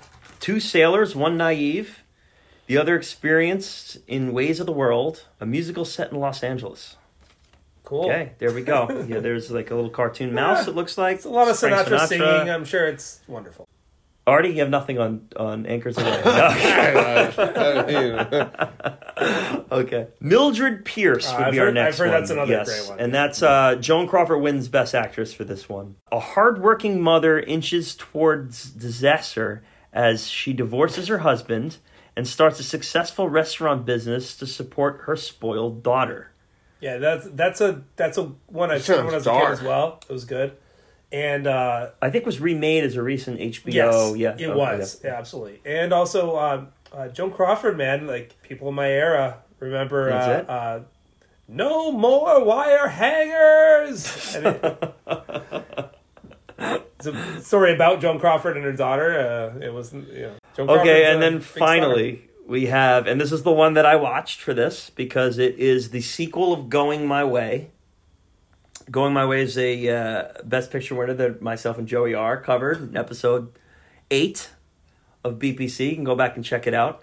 It's the Bells of St. Mary's. So Oh. it's the sequel of Going My Way. It's the return of Father O'Malley, played by Bing Crosby. It is Absolutely dreadful.